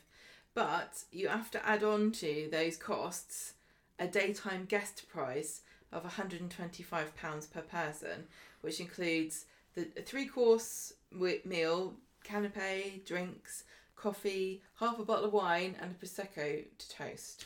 Well, I'm gonna say no wonder Daniel didn't invite his mum along then. Well, yeah. Not worth it. Sorry, and also, Denise. Abby didn't get invited either, so No, not. she was free to. Neither did to Daisy's dad, who I'm still very much in the dark about. Yeah, I th- know. I don't, He's got a bit of a mention since Christina's been in the program, hasn't he? You'd think he would- You stole him away from me, Jenny. But I'm not under. I don't think they've said much. Well, da- Daisy's talked to Jenny and said, "Oh, um, he did she did she say like he blames me for it, or he got distant from me after Tom Well, died or something?" But It hasn't been mentioned recently, so peculiar, peculiar that he wasn't there. But yeah, if you're going to be 125 pounds, not sure. Well, we, although um, we didn't, I was going to say we didn't have Denise there, but we did see um her in Benidorm today, didn't we? yeah, still ploughing through, still ploughing through Benidorm in series seven Right, now. two I think. asides. And she was there. No, it's fine. It's So, fine. so Abby sees the, the Abby sees the ambulance. The Everyone's- wedding guests are getting a bit impatient. Well, mostly Tracy's getting impatient. She's, Well, "Gotta- gotta, gotta get back to work, standing she says. Daniel's standing there at the the altar waiting, and then Yeah. D- Daisy, uh, Tracy, and Sarah both start saying, "Oh, we've got other things to do." It's like, hang on, how much time did you plan for this wedding? Because it's an all day thing normally. Well, I mean, if they've only been invited to the ceremony, they were probably thinking they were going to go back. Well, I suppose if it's 125 pound, I'm not paying for Tracy to have some canapes. and then there's, and Glenda's there saying, "Oh, I'll sing a few numbers." Like everyone's like, "No, no." What is wrong with Glenda's singing? If we, if gonna- Rita wants to sing a song, everyone's like, "Hail Rita!" and everyone's like, "Oh God, she's she won't." No, they're not. They think, think some of the Yeah, viewers might be, Yeah, but everybody is like, "Oh, Rita, you voice of an angel." Glenda actually has got a fantastic voice, It's but a there's a, joke. running joke that nobody wants to hear. It's a running joke. Daniel is. Oh, I feel so bad for Daniel because he's there looking at the door, doesn't he? And um, then Gemma walks in with these massive glasses, looking a bit like Elton John reject. And uh, Daniel's like, "Oh, I thought it was Daisy. Maybe she's not coming at all. My beautiful bride." Um, so that's all very tragic. And then we cut back to Abby walking into the pub, and like, honestly, it's like it's like Ian Kershaw wrote Abby into the episode just for me. Love it, and she and she's I just. And she was, so calm. She kind of goes in and, and sees the disarray in the Well, bar, she doesn't the she? screaming. Yeah, was at first she can't. She goes in there and she sees like there's bar stools tipped over, and she like picks one up. One uh, one of the bar stools had um like an acid burn in it, didn't it? Yeah, we, it was we'd smoking. watched um yeah. crater. we it. watched the um Emmerdale acid attack episode or clip from Yeah. it just before we watched Monday's episode, so we'd have something to compare it to, and that was pretty well done. But it feels like the actual attack itself on Emmerdale was over a lot more quickly, and then the guy that got um, acid in the face, Ross, I think he's called, um, gets found by a couple of others, doesn't he? But on that one, um, he's he's has acid thrown in his face when he's standing by the car, and there's like sizzling acid on the car bonnet, and on on this one, you get a bit of sizzling acid on the bar top. Um, so I, I think Corrie did it better from what I can see, but I've only seen a small amount of the Emmerdale one anyway. So anyway, Abby, Abby's uh, kind of looking around in the bar going, what's going on here then? Then she hears the screams upstairs and she heads up there and finds Daisy. Because Ryan's in the shower still at this point, isn't he? Just with this stream of water on his face. And uh, Daisy's just sitting on the floor, panicking away. And God bless her. Abby is just like so kind and lovely and calm. Like most people, if you'd gone up there and found what she found, it would be like, what the hell's going on here? But Abby knows just what to do in a crisis, leads her away gently. Fantastic, love her. Um, and and and and that's that bit really. So back at the venue, things are not looking good for Daniel. And this is when Jenny gets her phone call from Abby, and you see like from Daniel's point of view, looking down at Jenny, and her face falls, and she looks at Daniel, and what's going what is going through his head at this point? He knows what what what what does he think is happening? I wonder. Like, well, what- I would imagine he's thinking she's given up on me or she's not Jilted. coming. Yeah. You wouldn't Ah. think, oh, it's probably an acid Prob- attack. yeah, prob- yeah, you get 300 of these in Manchester every year, so chances are it probably is one. Um, so, meanwhile, um, Daisy's having a few flashbacks, uh, again, not necessarily needed, about Justin, um, and, and DS Swain has turned up. Um, she's totally out of it. She's just like, can't DS remember. Swain's like, oh god, I was having such a bender last night. not Swain. I don't know what is going on. What what happened here then? I was Bloody shagging in the club last night, says DS. Swain. um, da- Daisy, Daisy just, she's just in shock, isn't she? And Yeah. she's trying to explain what happened, but can't really. And Abby's there, bless her again, saying, "Look, Mrs." Can you just see that she's not in any state to No, be able to answer your question at the moment? Bless it, who? it gets a bit tiring. This reaction that always happens on Corrie, and I know that it must happen in real life, but it's, it happens on Corrie way more often than surely What? it does. Where somebody's like, "We need to talk to you about what's just happened," and somebody else goes, "Leave them alone! Can't you see how sad they are?" And the police are like, "Oh yeah, I'm just doing this for fun." I love tra- traumatizing and people. Yeah, it actually doesn't matter if you tell me now or next year, whenever you feel like it. But you know, when you're ready, love. Don't worry about writing down any details or remembering anything. We'll just go round driving about and see if we can find anybody who's got acid in a glass. Oh, it doesn't really annoy me because I, I can totally see lots of people, especially Abby, being like she was. And the thing with this is like, what's Abby got to do with Daisy? Nothing. They're not friends. They don't really know each other She very didn't get well. invited to the wedding. Didn't get invited to the wedding even, but good old good Samaritan there. I just think What are you great. supposed to do? Go, sorry, love, you didn't invite me, so Sorry, our characters don't usually have scenes together, so um, don't get. Um, so yeah, she's the, the Swain's going. Look, was it definitely Justin who did this? Did did he say where he was going to next? Weird question. And Abby's getting more and more frustrated, and and Swain says, right, plenty of police officers. They're all out looking for him, and Daisy's like, oh yeah. How many are out there looking for him? She totally calls her out on this, which is a great moment. She's like, the police don't know anything. You don't know what you're doing. I have been to the station so many times in the last few months. I've made statement after statement. After everything I told you, I've always just been told Justin's not done anything. Well, now he has, hasn't he? And Swain's like, sorry about that. Under new management. We'll catch him, we'll catch him. Daisy says, well, that's going to be hardly a consolation now to Ryan, is it? So um, later on, we see Daisy in the hospital in the Burns ward, and she's got dressings on her wounds on her chest. Um, Jenny and Daniel She's still wearing up. a wedding dress. Yeah, yeah, yeah. Jenny and Daniel turn up. She starts to explain what happened, but just can't hold it together. She's breaking down in tears.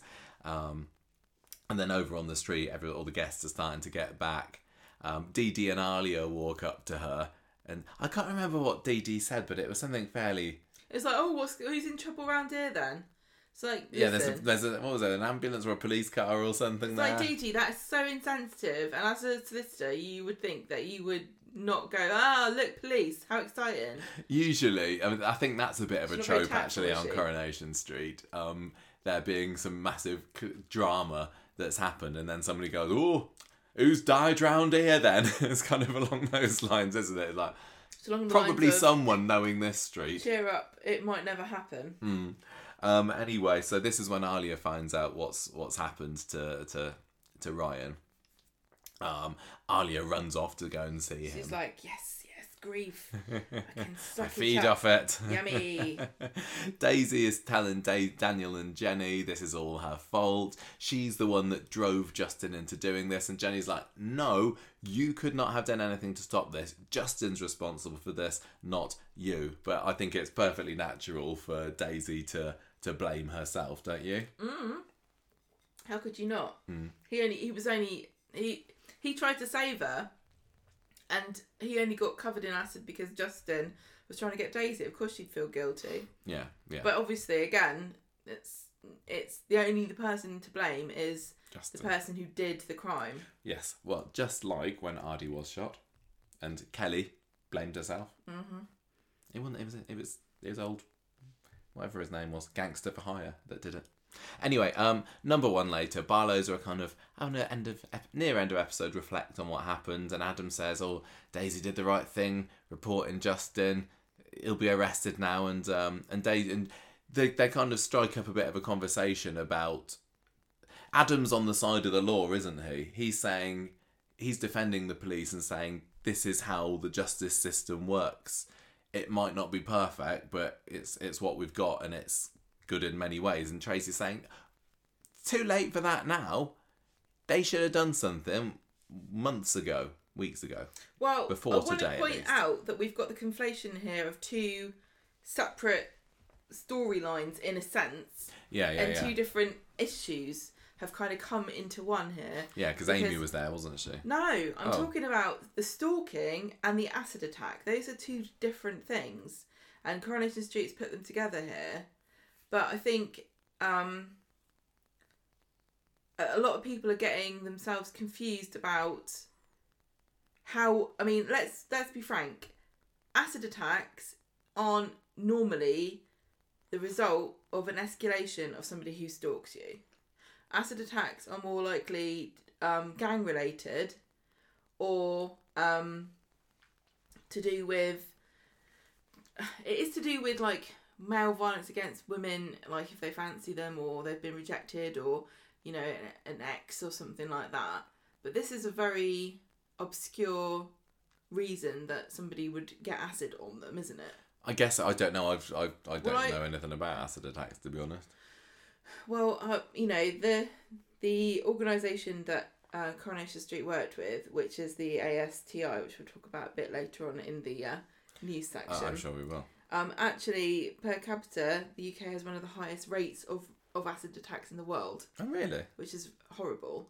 Um, and it's I because I, I the reason I looked this up because I was thinking Emmerdale and Coronation Street have both done acid attack storylines involving men, which I think is very strange because obviously more women are victims of acid attacks. No, not true. In the UK, um, at one point there were actually double the number of male victims as, as female victims, but it was mostly a result of, of gang. Yeah, I was going to say if it's going to be gang violence related, it's most And most likely to be men, a gangster than men the are more likely to be the perpetrators Yeah. and also the victims because the sale of acid acid is not regulated and there is no legislation or crime specific to an acid attack so it just falls under you know attempted murder gbh whatever you know assault it, it's there's no specific crime acid attack crime That's weird. Is it? well i don't do is we, it kind of like a a modern crime? How long Yeah. have people been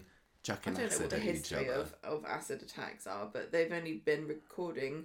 It's like they've only really been recording it um, since 2011 or 2012. It, it does feel like you know when when we were younger, we didn't hear about people well, I mean, getting they, acid thrown on them. they've got they? a, a, a map here of the, a worldwide problem of acid attacks, but it isn't actually because it seems as though it's the Caribbean, part of um, part of South America, a lot of Asia, India, the UK, Italy, parts of Africa, but you know, there's other countries like Australia, Canada, America, Russia. There are vast th- swathes of the world where it doesn't seem to be a big problem. Oh. Okay. Um, I'm gonna get back to this. So no, no, I'm just, I'm just telling Oh. you that there, obviously, and obviously, there's a cultural aspect too. We've heard stories, you know, on you know honor killings and honor attacks and um, in India and, and things like that. This is no, nothing to do with that. It's a completely different kind of storyline where they've put together the issue of stalking and the issue of acid attacks. yeah, But what I'm saying is, I don't think that those two are always. It's not like, oh yes, the old acid stalker no, No. story. No you see what I'm saying? yeah, yeah, totally, totally. So I don't know why I don't know why it's been I don't know why it's been done like that, but I um, it doesn't feel weird for them. no, it doesn't. It honestly doesn't feel like it feels completely logical. It makes sense. Justin seems like you know he gave a reason why he did it later, and it makes complete sense. And it's an interesting thing, and it is it it it does make sense. I'm just saying. Yeah, yeah, yeah. So, um, You know me. I do. Over at the hospital, Alya's here. Everybody, don't worry. Here I am. I'm a victim up. too. I was blown up. The, did she even mention her getting blown up? She just seems to be banging on about the fact that she was stabbed Well, on out of Monday's the two. Yeah, but she she wasn't. See, out of the two, I'd say I would bring up the, the blowing up more. Yeah. No, but you don't. That's that's uh, Stabbing's, Stabbing's very you ten know a penny in Weatherfield, isn't it? Yeah. You know, not many people get blown up in a van, so I'd be picking up that one a bit I'd be more, like, Ali, if you want the I'd most say- sympathy points. I'd say Ryan, sorry about it and everything, but you know, quite a lot of men do have are victims of acid attacks. How many young women, beautiful ones like me, get blown up in a van? Hardly any. So really, I'm still the biggest victim. Alya, well, poor Alya. We make so much fun of so her. mean to Alya. Yeah. She asked for it. Sorry. No, she Um, doesn't. She um, doesn't. she turns up at the hospital, and the nurse is telling her and, and Jenny and Daniel that they're doing the best they can, but there's still some areas of Ryan's skin they're really, really struggling with. Um, Daisy kind of updates earlier on what's on what's happened, um, and then we see Justin turn up in a car outside the hospital, and that was quite exciting because once he disappeared out of the pub earlier in the episode, I honestly I wasn't expecting to see him I again thought that this was going to episode. be a prolonged. Yeah, I thought it was going to be a, a long Justin Uh, hunt. I thought he'd come back again and confront Daisy again. by Hmm. I suppose it's kind of narratively satisfying for him to get arrested at the end of the episode rather than dragging it on and and now the story isn't about him anymore. Yeah, it's about Ryan and and, And Alya. how, and Alya. Of course, Alya. of course, It's all about about, Alya Alya, really, isn't it? Yeah. Yeah. Um, I, I don't know whether this is the last we've seen of Justin. to be We'll see. honest. Yeah, I don't know. Um, I, I, I've, I've not seen anything on social media or anything about, well, that was his final appearance or anything. I mean, I guess there's there may There well may be a be a trial, trial, but they yeah. don't even Need one. they don't need a trial because it's not like he's gonna. There's going to be any tension about whether whether he'll Will get set down or not, will he? Yeah. Um, so it might just be something we hear about. But anyway, he, he shows up in his car outside the hospital, and um, this is this was during the time when they're remodeling the front of the ITV b- building Tony at Coronation Building, Street which set. is so the front of the hospital. yeah, so they have to use the side entrance, um, and so he, uh, Alya goes um, in the into Ryan's room to go and see him, and he's at this stage he's got got dressings all over his face, and he keeps them all week, doesn't he? And he's still he's still trying to act all cheery and brave about it, isn't he? At this point, he's like saying, "Oh, you know, I've looked better, haven't I? I've looked better, right?" And um, oh gosh, Daisy meanwhile is going out to get some fresh air.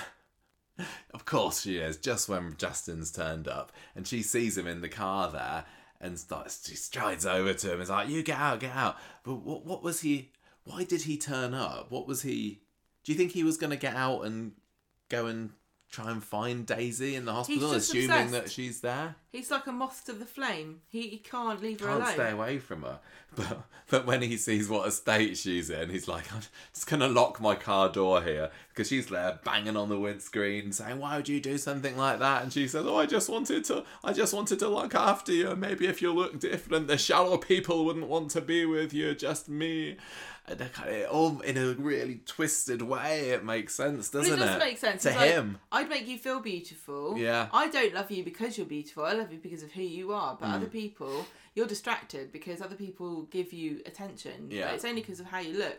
So if I take your looks away, then you'll realise that I'm the one who loves you the best. Yeah, and I I loved her reaction to this, where she suddenly, at last, realizes I can get to him by playing along with this, and she just kind of clicks, doesn't she, into. Oh, Justin, I see everything now. Everything you've been saying, all, all that you've been doing, the, the lengths you've been going to to prove your love for me. You've passed the test, Justin. And I was watching this just going, Oh, Daisy, what are you going to get? Oh. And she says, Oh, you've finally proven yourself worthy of my love. Open the door, open the door. And he's like, Um, Is he's this- like, hang on a minute. yeah, he's like, I'm not this, that This is all what I wanted. But, but, he, should, but should I trust her? And he opens the doors and she's like, ah, launches herself at him, grabs the keys. well, she said she wants to give him a kiss. She's like, give me a kiss. oh, yeah, She's she like, oh, does, yeah, doesn't great, she? Yeah. great. Yeah, that's that's the thing that makes him open the door. that all right, then? That's what he's been looking for. um, and then yeah, she's she's honking the horn, saying, "I hate the you, I hate you." and then the police turn up. It's it's almost like they were just kind of sitting there watching up until this point, They're saying, like, don't get involved get involved in this. People are sad and they always have fights. The crime hasn't been technically committed yet. There's just there's just a crazy woman in a wedding dress banging on a car. I Can't arrest her for That's that, can we? but anyway, the police police um, burst up to them and uh, arrest Daisy. So I know No. they don't arrest Justin They're like, you lied to a man. as Da- Daisy walks How could off. you hurt his feelings? Daisy, oh, I loved You it. That was a harlot. great scene, fantastic. Off to jail So with you. back with Alya and Ryan later, and he's still there wincing away. He's still like, clearly very, very much in pain. He's full of sedatives, but it's it's not really hitting the spot there. Um, and Alya's just going, oh. Is it is is she going on about being a victim in this episode? I can't remember, or whether she saves all that till Monday. Probably, probably no her now. Daisy returns to the waiting room in the hospital to tell Jenny and Daniel that police have got Justin. Then Alya comes out Well, and she's says, like, I've solved, the, I've solved the case. The man's arrested. Bada bing, bada boom. "Yeah, And uh, Daniel and Jenny are like, oh. well, glad you sold your bit." And and meanwhile, is I can't remember who it was. Steve, Kirk, Tim, one of these buffooning men, going, wonder what happened to all the food. Somebody does say that, don't they? Well, I can tell you that the, the menu that they offer at this is house it is it pretty good? really nice stuff. Mm. Really nice. I think it's the next episode. Steve says, "Oh, what happened to the food?" Look. Um, so yeah, anyway, they, Alya comes out of seeing Ryan and says that they are they're going to take him to theatre to go and see George Banks and the Mousetrap. no, they're, like- they're gonna they're gonna give him a skin graft, aren't And they're they? like, listen, buddy, don't tell anyone who it was, what done it, otherwise we'll cut you up. Um, he he wants to see Daisy first, though, so she kind of tentatively walks in there. Um, she asks how he's doing, and he's just like, yeah, he can't bring himself to, to talk at this stage. He's still grief stricken, as you would be. She tells him about Justin being arrested and apologizes, and he's like, no, no, no, it's happened. There's nothing you can do about it. Oh, so brave, such a such Well, a then brave at the end soldier. he says, he's like, what am I going to do, Daisy? What am I going to do? And I thought that was really great because it's just hopeless and he, there's no other way to articulate it. It's like, what am I going to do? Yeah. What am I going to do? yeah, this is like And he's trying to a be turning brave. point. He's trying to be brave and stuff, but who's he trying to be brave for? Mm. You know, and he and he and Daisy have got this kind of bond now, where they've both gone through this trauma, and he obviously has some kind of feelings for her because Yeah, they still have- lingering from. and uh, he he jumped in front of Justin, and she's obviously gr- desperately grateful and guilty Yeah. and horrified that that he's going through this suffering, and she's probably a lot of her, well, a bit of her, is thinking, God, I'm so glad that's not me. But And- now and- I feel even worse because You would be. You would absolutely be thinking that could be me in there. I'm, I'm so lucky, but me. you'd be feeling that'd make you feel that would make you feel worse. because you're like, well, he's only there because of me. Yeah, how cruel of me to be thinking But that then I I'm guess really some lucky. people would be thinking, I'd rather it was me. I mean, Daisy does say that on the I think in the next episode, doesn't she? Like, well, oh, it just should to have been assuage me, the but guilt. yeah, But but really, yeah, you, It- you'd I'm you'd not be glad it surprised- wasn't you. I'm not surprised that, given the choice of having an acid attack storyline that took out a major character, they didn't. They they thought a bit more hard about. Do we really want Daisy? to, Well, yeah, and it's very shallow, but you know, Charlotte Jordan's a beautiful woman, and I know that a lot of people are fans of her, not uh, because she's she's incredibly talented, but she's also incredibly beautiful. I mean, and I don't know what would what would have happened. but it's weird because Ryan Prescott is also, you know, hunky guy, isn't he? Lots of people fancy him. Well, we know that we know that Charlotte, Charlotte Jordan's got a massive fan base. Yeah, I just think that And I'm not saying that the fans are going to be je- like shallow and like um not like go off the character. I just think that there's a lot more to for the, you know, And that's why listen, this is why men this is why men target women like this because of how important the way a woman looks is, especially somebody like Daisy. And of course that's not to say that um it doesn't matter that Ryan got got it on his face. Of course not. Ryan, you know, but there's definitely an aspect yeah. of the gender. Because when I when I saw that this acid attack was going to be happening, because it was all promoted as acid acid attack at Daisy's wedding or Daisy's involved in an acid attack. The wording of it, looking back at it now, is very clever in that it doesn't actually nothing says that she has acid. That, that she gets covered in acid, but they wanted you to believe that she would. And I remember when I was reading that a couple of weeks ago, thinking, are they re- are they really going to permanently scar one of their most popular, beautiful actresses? And That's saying- really yeah. bold move. And it, again, I'm not I'm not being shallow, I'm being practical. yeah, no, exactly. From a practical point of view, that would have been And I don't that know would have been shooting themselves in the foot a little bit. and I really I really don't know what the future holds for Ryan, No, but we do know that it involves a lot of extra work. Well, yeah, he says he's been, you know, doing the interview circuits this week, and he said that the prosthetics take an hour to take on, take put on, and an hour to take off at the moment, So and they make will of get that whatever you will. they will get quicker at it. I mean, from a from a perspective of like practicality, in a sense, you could hide daisies with some hair, which you couldn't do Hmm. with with Ryan unless he grows his hair longer. But um, I mean, I wonder whether we're just going to have lots of scenes of Him Ryan turned to one side, or like But- backwards shots of him or something. for, you know, in a sense, I, I'm I'm thinking it would have been a more interesting character to have had Daisy, but it would have been miserable. Mm. A- and she, I mean, she would have had to reevaluate everything about her life and what was important to her, and what sh- what people, how people interact with her would have completely changed. It would have been really fascinating because um, it's going to happen to Daisy eventually. She's going to grow older, and Mm. people are not going to find her as attractive. And there's going to be a point at which she stops and thinks to herself, "What the hell's happened? And why have I Yeah. why are people not reacting to me there was there was um somebody posted a a quote from um elsie tanner at one point saying you know when i was young i could have any man i wanted now look at me Mm. you know it, happen, it happens to to everybody But you're right. In in the short term, I think as as shocking as it would have been if it had been Daisy with a melted face, I think. stop saying that Well, that's what that's what it is. It, Ryan is the better character for it i don't know if it's the better character from a narrative point of view but from a practical point of view Yeah. it's the only way that makes sense and also um, it was a great twist. Yeah, it was, it was, and I, I, as I, I don't know what the future holds for him. All I know is that the the actor who played Ross on Emmerdale, who was the one that got um, the face full of acid five years ago, let's say, he left the show within six months, um, and I really hope that that isn't the case for Ryan, and I'd, I'd like to think it won't be because if it follows the same path and it's like it's just like it's like giving up on a character. I don't, I don't know. I'd, it was like with it's like with Todd Scar, isn't it? yeah I mean, when when Bruno played Todd, he had a he had a scar for the last couple of years, and it was just like a little nick nick on his cheek that probably didn't take too long to put on at all. But I remember when that happened, thinking you got to commit to that now, Coronation Street forever. It's like when a character gets a tattoo, isn't it? When they like have David with his with his arms showing, they have to put that Tina stamp on there.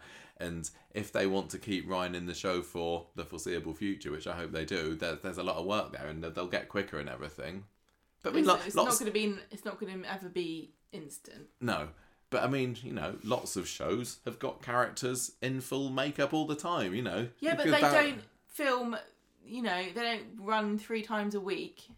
That that is also true. That's true. But then Ryan's not on it three times a week, is he? Ryan, Ryan know. isn't a particularly heavily featured character. Maybe this will change for him. you would have assumed that this would have all been taken into consideration, and Yeah. you know, and it's it's an interesting. Who would have known? Well, when um we did our character profile of Ryan. I know we literally only did him about a month or a month and a half well, I think that was we? it was worth doing just to talk about him, and we said when when we were doing it, Yeah. there's a lot of there was a lot of potential with Ryan, Hmm. But uh, Didn't expect this. Yeah, I know, but my worry is now that we're never going to actually properly see it because he might leave. I don't know. We really do not know what his plans are, and uh, it's all very well for him for anyone to say, "Oh, I don't mind doing it for an hour, two hours a day," but who knows what will. Well, yeah, he, he could well get fed up of it. Well, Um, I'm not saying that. Yeah, I mean, it, we- he, he, he's got to get out. You and- really don't know how you're going to react to something like that until you it happens. Yeah, he's got a get out in that he could just go off to Ibiza with this crystal. And what I'm assuming is going to happen, and, we've still got plenty of this week's episode to talk about first, is that Alya and him are going to get closer.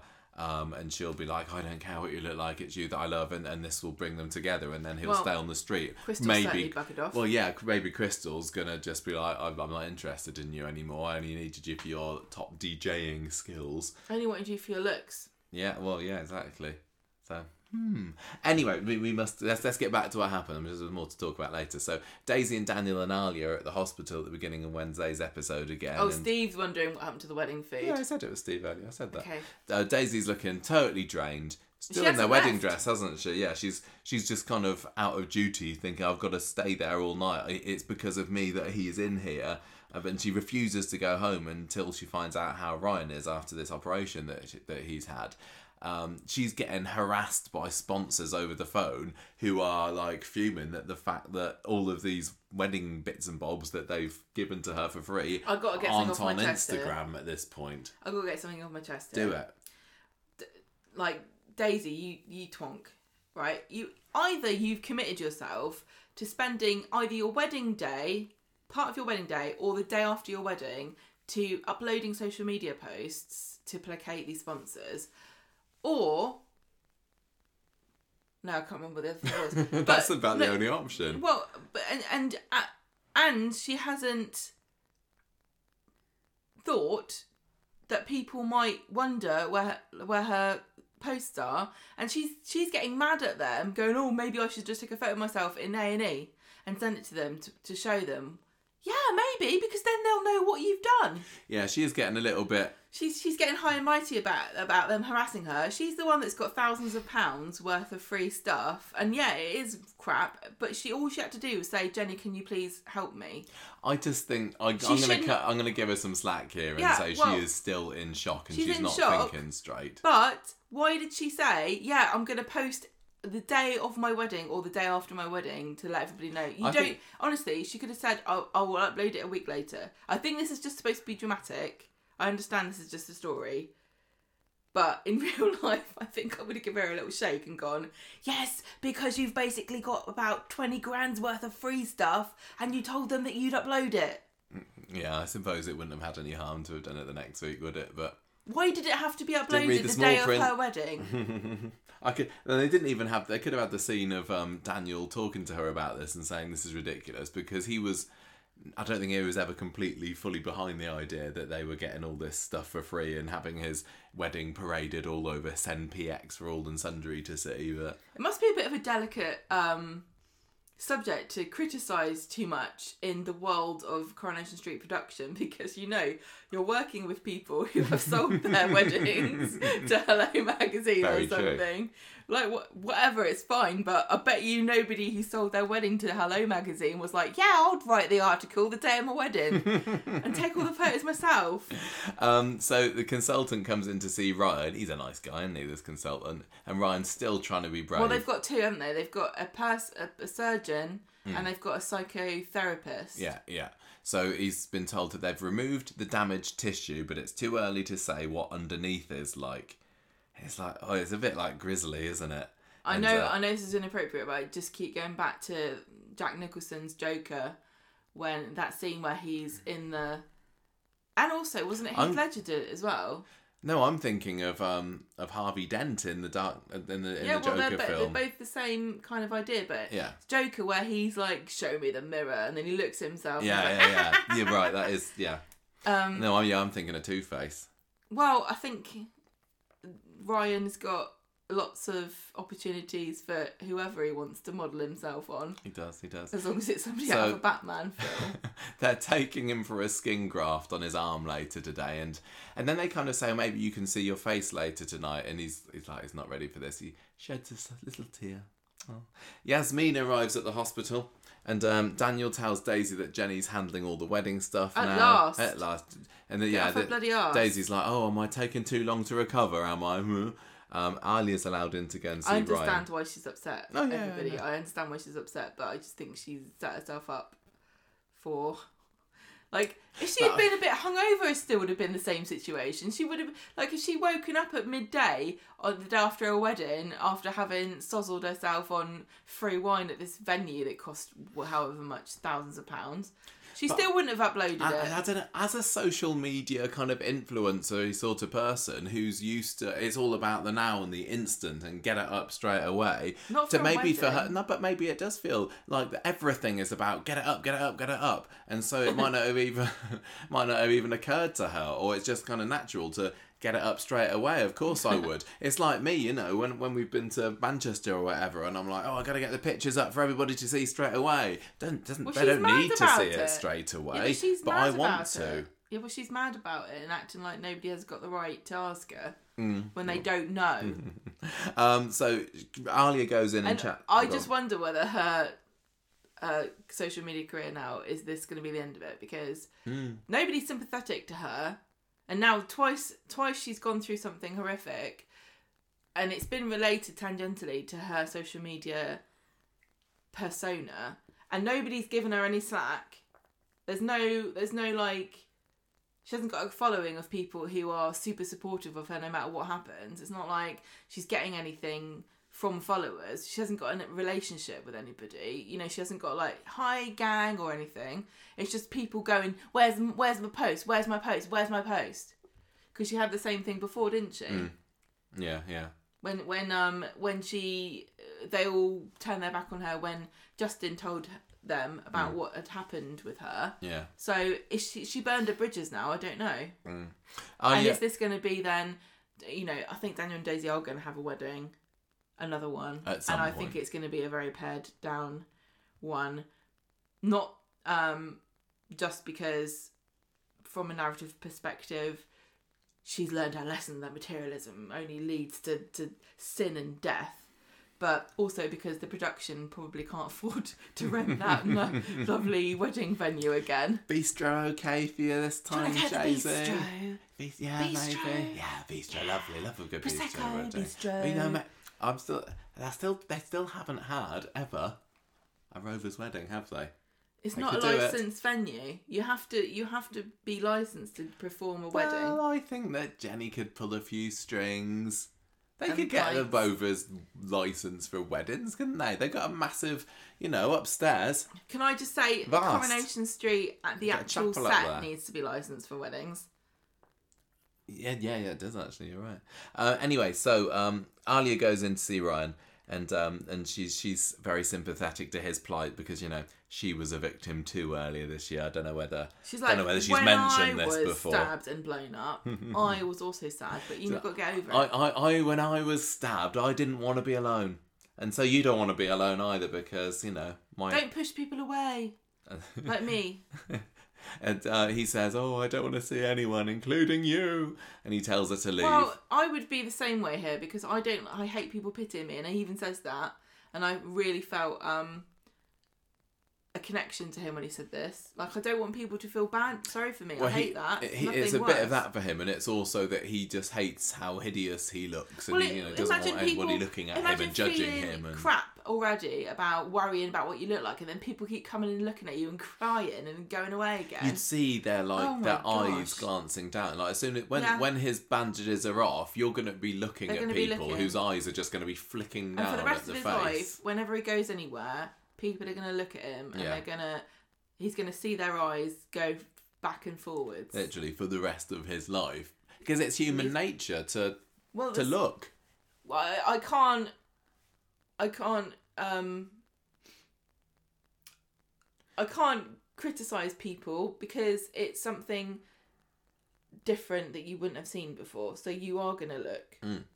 Yeah, You it is. It's, well, it's like rubbernecking, isn't it? Well, it's not the same. Well, it's, it's similar, but I, I, I feel I feel so bad I feel for him really and bad for him. Yeah. and everybody who goes through that. that Don't feel bad for Alya. I don't feel bad for Alya. She shouldn't have bloody drove, driven off in the van with a bomb in it, should she? She asked for that. But 300 people a year in Manchester alone, it's crazy. Well, I mean, the statistics from this um from this ASTI it says that um in London in 2018 it was corrosive substances we used three mm. 310 mm. crimes and then nationwide and nationwide in 2018 there were 501 so it must have gone up massively Yeah, for there to be 300 in Manchester last year. From 2011 to 2016, there were 1,464 crimes hmm. involving acid or corrosive substance. Yeah, that's on the rise. That is definitely on the rise. Although, I mean, maybe around two- 2021 we're all a little bit in lockdown, weren't we? 2,078 acid attack crimes recorded in that period of time. Only 414 of them resulted in charges. Okay, um, where do we get to? So Alya goes back to see everyone else and reports what a bad state Ryan's in. She's and, like, um, it's almost as though he was stabbed, like me. Daniel not as takes bad, though. Daniel takes the opportunity to encourage Daisy home. So they get back to the street, and there's a fab shot of um, was it? Yeah, was it wasn't from today's. the- It was on like the ground, ground, wasn't it? You start to see the cobbles and looking up at the rovers, and she can't bring herself to go into this place, and we get to see I in thought it was today. from above looking down. I think there was a bit of both. Bit of both. I think a bit, bit of both. Yeah. Um, and uh, so she kind of. Well, she sees. Crystal and she's yeah. like, "Oi, Crystal." Yeah, and then this Yeah, is what's yeah, Crystal happened? finds out about it. Yasmin finds Alya sitting all sad on the Oh, stairs this was, back this at was home. Alya's best, best scene of the year. she's, She's sitting like- there just she's sitting in there. tears, going, oh, oh, I'm not sorry, the I know I'm so cynical anymore." and horrible about Alya. She's sitting on the stairs going, waiting for Gran to come home so she can see me looking sad on the stairs. And then Yeah, Alya, door closes. Hello, as Alya, you're there. No, Alya- Turn on the waterworks, Alya. Alya's sitting there like, and here she is. Oh, oh, oh, Gran, I feel so bad for Ryan, poor Ryan. And then on cue, Yasmin says, Oh yeah, Yasmin says, "Oh, poor you, Alya, poor you." and then Alya's like, yes, poor me, that's right, poor me. Somebody think of me for once. This is too much for me, Gran, I can't cope. she's like, "Oh, this is all just so raw for me." I'm sorry, I know we're really, really horrible to Alya. Oh, come on. It's part of our fun, isn't it? Yes. You gotta have fun sometimes. Wh- wh- When um, as soon as we knew that Ryan was going to be the one that was hit in the face with the acid, I was like, Alya is going to have a field day with this. She's she's going to be so gutted that she's not the biggest victim on the street anymore. She's probably gonna be like, "Oh, poor Ryan. this reminds me of when Luke was blown up. that was sad for me too." Oh, yeah. Remember she set up that shrine in the middle of the bloody yeah, street. and and, that remi- and it reminds me of that time my dad in the fire. He was blown up as well. Everybody, does- why does everybody who knows me get blown up? Or am I driving them away? Oh, So. Daisy goes to see Ryan at the end of the episode, and he can barely bring himself to look at her. She tells him about Crystal being devastated by the news, obviously, but um, she still wants to see him when he's ready. And he's like, "Oh, tell her not to bother." So he, he thanks he thanks Daisy for everything that she's done after the attack to help him, and she's just Well, he like, says that "Oh, it she- should have been me." he says that she was one of the reasons why it's not as bad as it could have been. Yeah, And um, you know, the uh, I think on Twitter I said something about they saved each other on Monday because Yeah. he ran in front of the acid, but then she, you know, she wouldn't give up on him. She kept kept helping him, and she was. I don't know if she was getting burned as she was doing it because she wasn't Well, yeah, attending to her. Her wounds, own or if she was touching bits that were coming off on her, I don't know. But she wouldn't stop helping him. Hmm. She was there the whole time, making sure that she did everything she could. What a trooper. Friday. Daisy goes to visit Ryan again, and he's really nervous about getting the bandages off. I was, I don't know, I mean, I'm guessing next week, are you thinking for the bandages to come off? It's just so sad, just so horrible. And this happens not just to, you know, there are so many things where your life changes in one instance, Um, instant, and, you, and it's never go back to how it used to be. yeah, he still can't handle the idea of these bandages coming off. Um, And I just wanted to also say it's not just the aesthetics of what you look like, but the scar tissue can be very painful, Hmm. and he's going to have to, it, you know, it's going to tighten up, and he's going to get restriction in his movement on Yeah. of, of his neck, probably, and his face is going to be difficult to make expressions because scar tissue doesn't. I mean, people seem Yeah. to think that Not as elastic scars are just like a cool thing that you sometimes get, but it can be incredibly problematic. Mm, scar tissue. Um, so Daisy goes goes off after this, and uh, she sees Alya in the cafe later, and tells her about Ryan being in a lot of pain and needing her support and everything. And uh, he's like, "Oh, he doesn't even know himself that he needs help." And she's like, "Just please, Alya, go go to Ryan, go and see him." Help him get up the courage to, to look at his injuries because he's gonna have to face himself. there's he's gonna have to look at himself in the mirror one day. Help him Also, an element of like, if I don't look, it's not happened. Oh yeah, for sure, for sure. So Alya shows up at Ryan's bedside, and he's he's not happy to see her. Um, and she's like, she's like, it's okay if you're not ready to look at your injuries yet. All in your own time. You're not weak. You're just human. And he's he's like, just um, she says, please let me help you through this. Um, I'm going to be with you every step of the way. By the time you leave here, by the time you leave here, you're going to be sick of the sight of me. So she's It's basic. like, when does that start from? um, Daisy um, later builds it. We see her kind of building herself up to go into the bar. Um, and then at the towards the end of the episode, Alya comes in and tells her, "I've you know I've made the kind of thing square with Ryan, and I've agreed that I'm gonna I'm gonna go and see him every day, whether he wants it or not." and uh, and that's and that's where we leave this.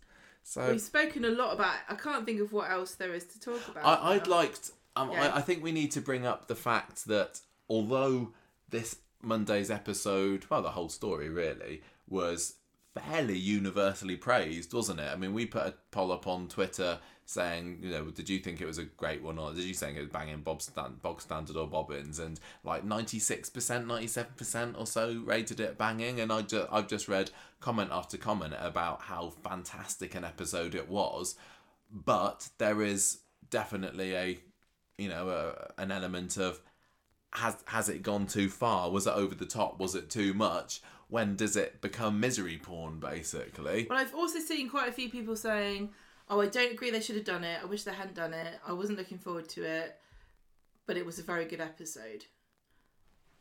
yeah no people have said that I you- mean, my my problem is the concurrent issues based storylines.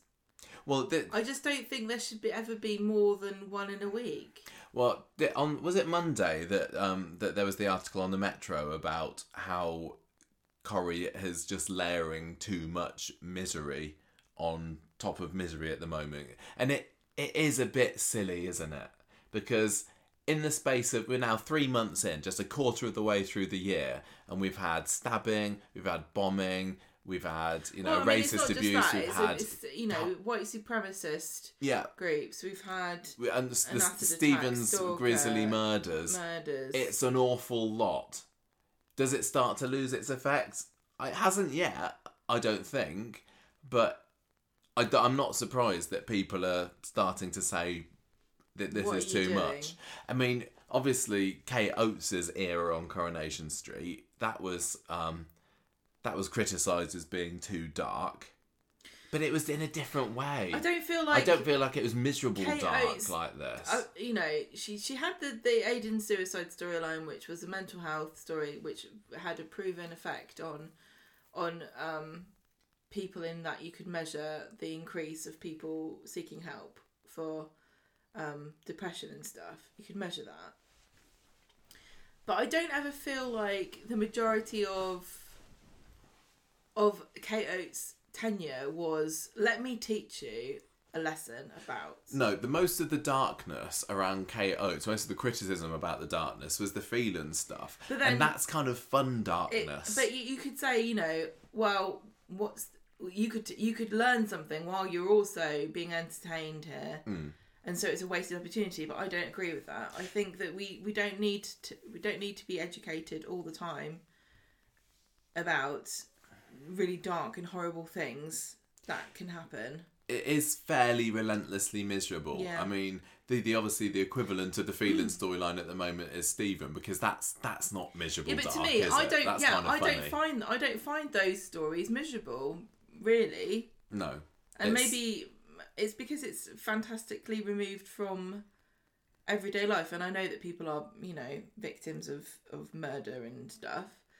Not but- by hole punch usually, but But you see, it's part of fiction that people die very often in fiction for the story to progress. And for some reason, as a, as a collective society, we've decided that's not really a big deal and it doesn't really matter. Hmm. And I, I can't say that it, it reflects well on us that we don't really care about people getting murdered.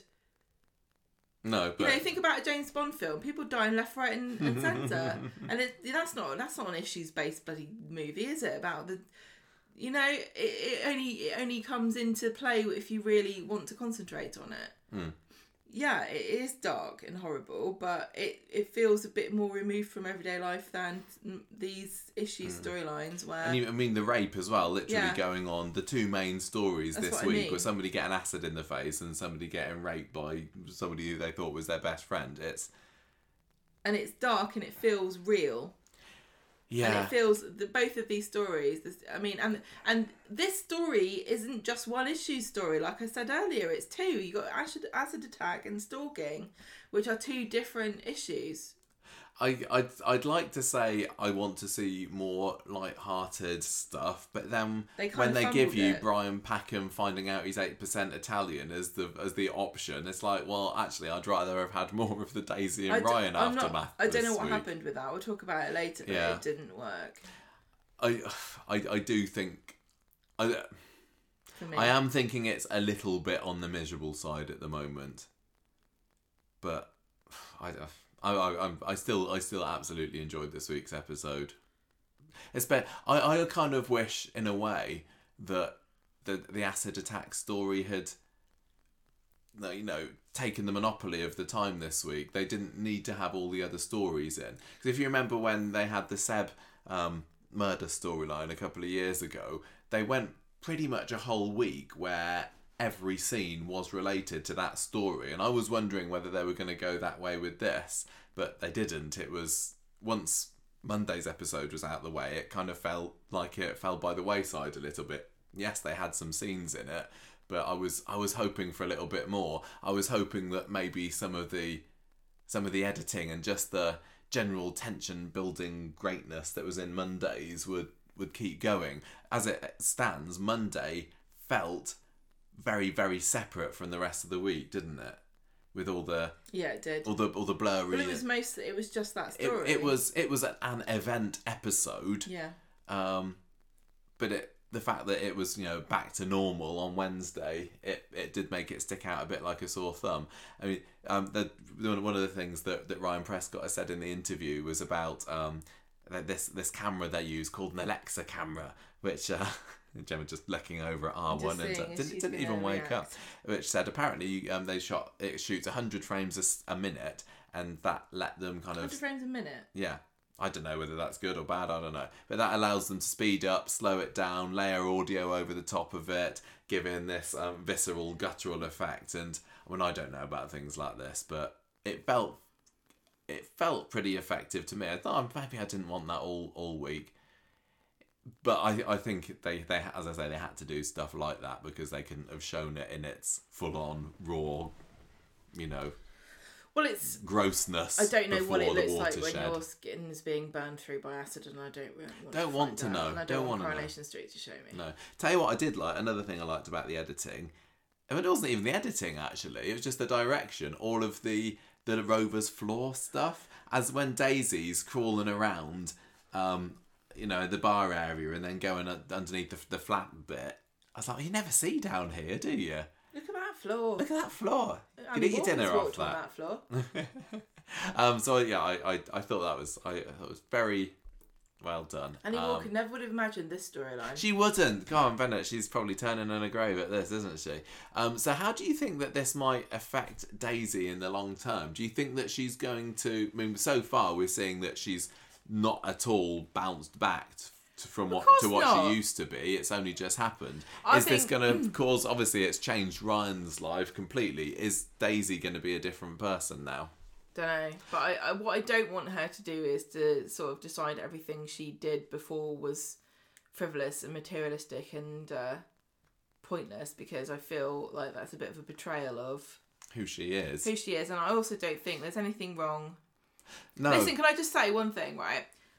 Nobody, nobody blinks at a man who dedicates his life to aesthetics, like art, art, architecture, um, painting, interior design, fabrics. Nobody, everyone's like, "Wow, so what amazing!" A woman dedicates her life to aesthetics as her using herself as as the as the the, canvas. conduit. You know, um, expressing herself with makeup and and and fashion or being interested in those things and she's like a frivolous airhead hmm. Do you think? Um. Do you think there's any chance that she might break up? there's no nothing there's no difference to me between a, a, like designing a- a sofa and like a nice cushion and, and putting them all together and designing the interiors and putting together a really nice outfit and matching your hair and your makeup but there's a value judgment in society between a man and a woman who are obsessed with aesthetics. Mm. Do you think that um, Daisy and Daniel might break up over this? I hope not, because that'd be tedious. But I'm sure it's going to happen. it's, I can just it. Just Daisy's going to grow closer to Ryan, and Ryan and Ali are going to going to have a conflict, and then Ryan's going to have to decide who he ultimately want prefers, and maybe Daisy will then realise that she's trauma bonding with him, and actually she doesn't have a connection like she thought she did, but she's just super grateful that he helped her, and then she and Daniel will get back together, and Daniel will be like, "Let me read you my vows I wrote." We'll, we'll come back to this in t- episode in two months' time and see how close you are, but that does seem pretty pretty on the nose there. Um, yeah, I mean, even like on Wednesday's episode when Daniel was struggling to get Daisy away from the hospital, it felt like she was kind of removed herself. That they didn't feel like a team, did they? She was. uh, No, no, she.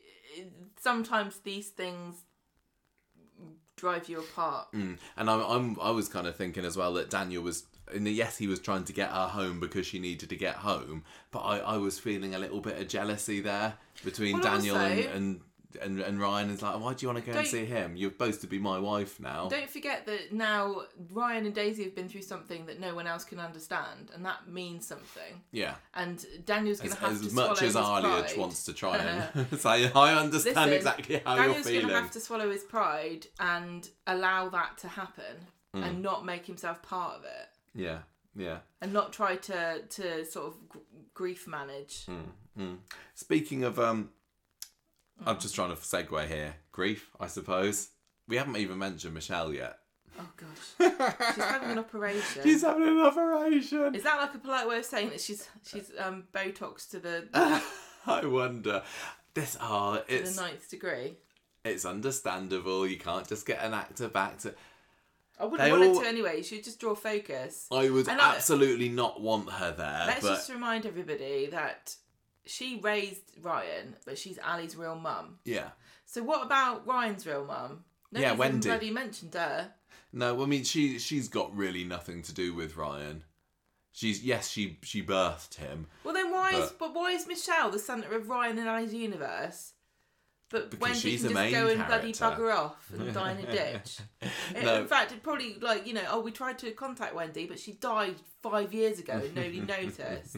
I was when when um another thing when I heard that Ryan was going to get the acid in the face, that was an actually a real worry of mine. Like, are we going to get Michelle back? But then I was kind of thinking, No, she. It would be too much about her then. It'd be even worse than Alya. Do you reckon? Yeah, be like, oh look, here's here's Michelle's. Whoa, whoa, whoa. I wouldn't mind if she came back for a guest slot in this, just because it would feel natural, and I'd kind of like to see a bit of tension between her and Steve, maybe, with it. What about between? I don't know. Let's just. It just feels. At least, I mean, at least they had him on the phone to her today. don't But come. would it kill um, him? Would it kill him to to get Kim Marsh to do a little voice? I mean, a, a video message, It's very like because. I I I do wonder whether now we are in an age where video calling is it's not the norm necessarily, or not for, not for It's me anyway. just It's, a massive headache and too expensive to just hire Kim Marsh for like yeah, I mean, an they- hour to record five minutes of her going, "Oh Ryan, I'm we, really we've had sorry." um we had Emily come back for a Zoom call a few years ago, and uh, Angela love- Griffin came back as Fiona, didn't she? On the If I could, if I could, you know, have have a wish, it would be that that we had more phone conversations and voicemails and stuff, and I just assume that it's just too much hassle and too expensive. What would you have? Would you have liked it if they'd have said, "Oh, Michelle, my mum came and visited me, and like, it was all off screen"?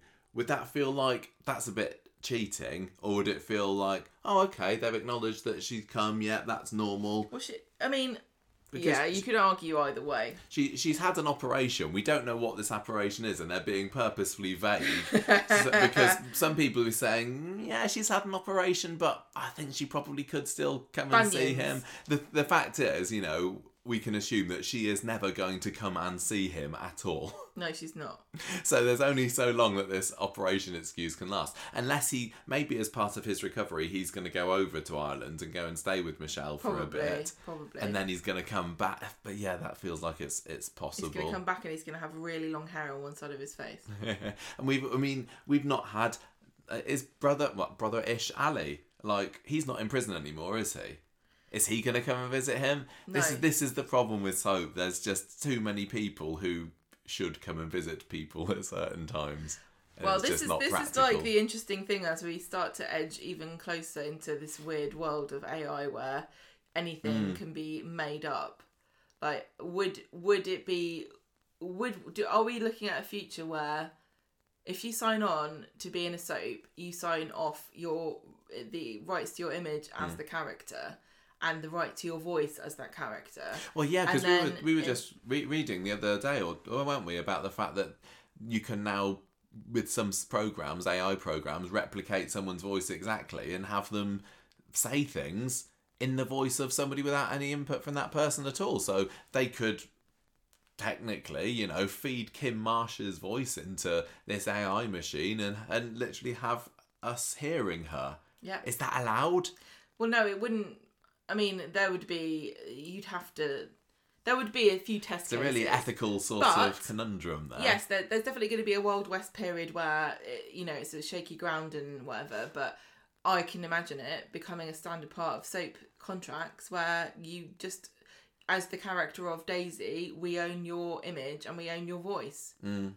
etc., etc. And you really wouldn't have a choice. I wonder how easy it would be to accept because you know you get.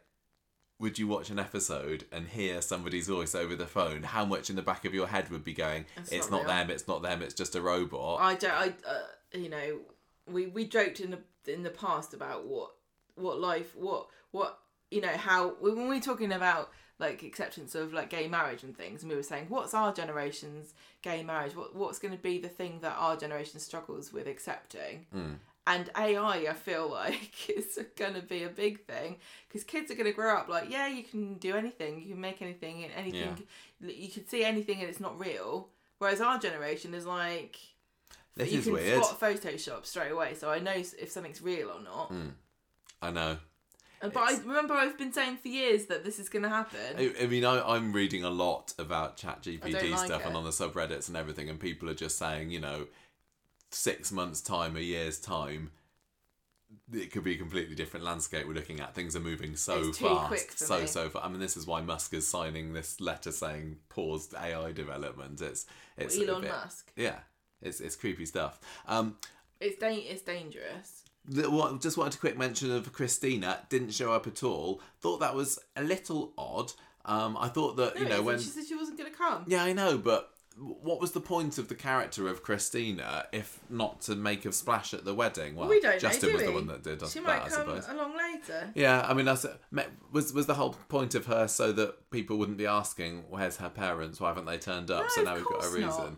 But uh, we were uh, we were kind of hoping that there'd be a little bit It- I more tell you what, it arguing mothers of the bride. that you probably haven't noticed is it solidified Daisy and Jenny's relationship. Yes, it uh, certainly did that, and that's been fantastic. Didn't Jenny look nice in that hat Absolutely smashing. and the dress? Lovely. oh, she looked great. Sally Ann Matthews. Is it Hobbs dress? Yes, as Sally Hobbs. Ann Matthews said. Very, very nice. Love it. She Yes, looked I just, gorgeous. just great fashion all around, to be honest.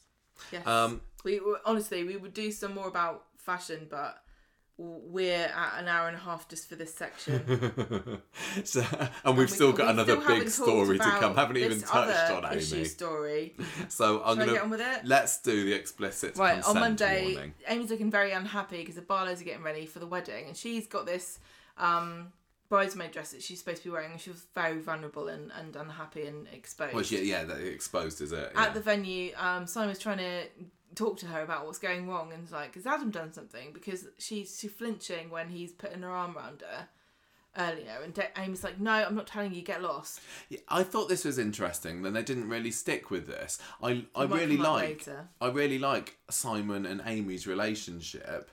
And you know, Simon's never on the show, is he these days? But when he came back on the wedding episode, I thought, oh, they're gonna have they're gonna have her, her cousin, is it, as a confidant, and and now he's he's buggered off again. But I really hope that they double down on this and we get to see more Simon in this storyline because he's he's very underused, and it this is the perfect time to give him something to do. Tracy sees them interacting and tries to find out what's wrong, and Doesn't get um, anywhere. Doesn't get anywhere with it. And later on, we see Amy as the Barlows are talking about this acid attack and reflecting on on what's happened, listening to them saying about Justin and wondering. She's obviously wondering like. am I going to get anywhere if I try to say what happened? Do people believe me or Yeah. who knows? And also that there feels like there's no justice because the the Barlows are saying, you know, oh, she told them this was going to happen and they didn't care. Mm, mm. So she's like, well, it's already happened to me, so would they care then? Probably not. Mm. So on Wednesday, she's still shaken and she talks to her parents. She said, some men can think think they can do whatever they want to a woman. Later on, we see Summer using Aaron's phone. She sees he sent a message to Amy saying, "Can't we just put this behind us?" And she demands to know what's going on. So he tells her that they slept with each other. She says, he says, we went back to the flat. We both got drunk. We slept with each other. We both regret it, but we were on a break. and Summer's heartbroken, and she's like, oh, you've both been laughing at me. You're my best. He was. She's my best friend. You're my boyfriend. How could you? And he's like, I'm just really sorry. So she gets mad and she orders him out. And she goes to um, the Victoria Victoria, Victoria Garden. She sees Amy sitting on Martha's bench, and she's like, "Oh, should we share some chips?" And she throw, throws the chips into into her There face, going, "Let's like- share, let's share." That's like, my two, man. but two lots of chips in as many Chips weeks, are going everywhere on Coronation Street. They say that they're like you know eco-friendly, but think about all those potatoes that died. Those those those um Weatherfield pigeons are, are dining in uh, in. They're in all waddling luxury. around like a fat little bunch of don't know chickens. Um, Amy's like, no, it wasn't like that.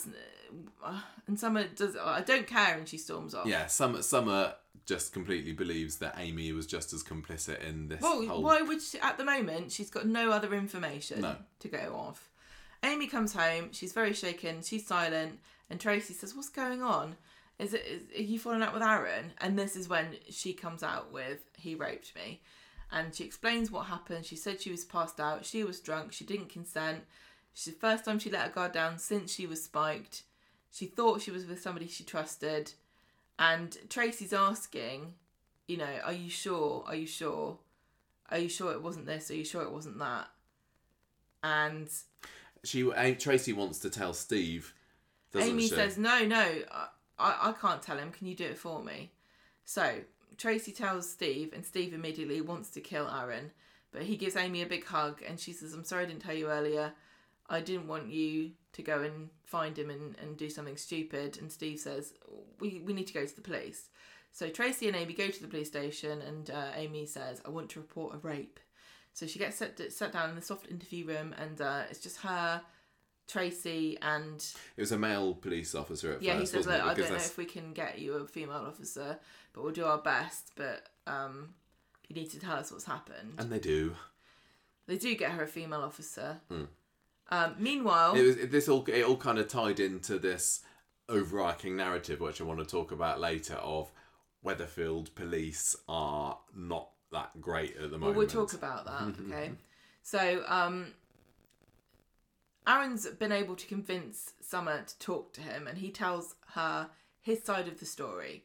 He says, "Look, I didn't fancy Amy. We were just both drunk. We she was all flirty with me. We knew it was wrong, but we did it anyway, and it's done now. And it was just a silly mistake."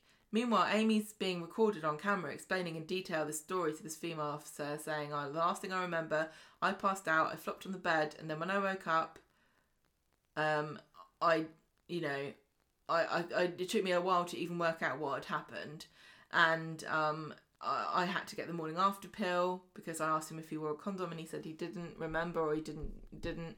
I was trying to act normal, so nobody would find out. Um, but now I know Aaron's going to say I was exaggerating, and he's going to say that he I wanted it, and uh, he he's going to twist everything, and we we see the camera cutting to Aaron telling Summer just exactly the same stuff. Yeah, like so they- Amy's just ashamed of herself. She's lying. She she wanted it, and so did I. But she's gonna make out that she she's, you know, Mm. They employed the same technique here as they did a couple of weeks ago when they had Alya with Max in prison, and then it was cutting to Spider and Griff in prison, I wasn't feel it? The- like the- they needed more time between those two. I yeah, I think that this scene would have been more effective if I wasn't thinking I've just seen this recently. This technique. Yeah, the the te- and and th- that's those scenes as well was it was kind of there was triumph in there, wasn't there? Because the the Alya scene was her basically standing up to Max and saying, "I'm not going to forgive you." And, and, and we were like going, yeah, go out earlier. And and the the spider and Griff one was the like, oh, is um, it, it was what was it even about? Was it a bit about him? Well, he was just uh, getting the information out of him and then Yeah, and- saying, and tricking "Scrooge, Griff into- later, into- sucker. yeah, exactly. Whereas this That was, more- just yeah, two alternative.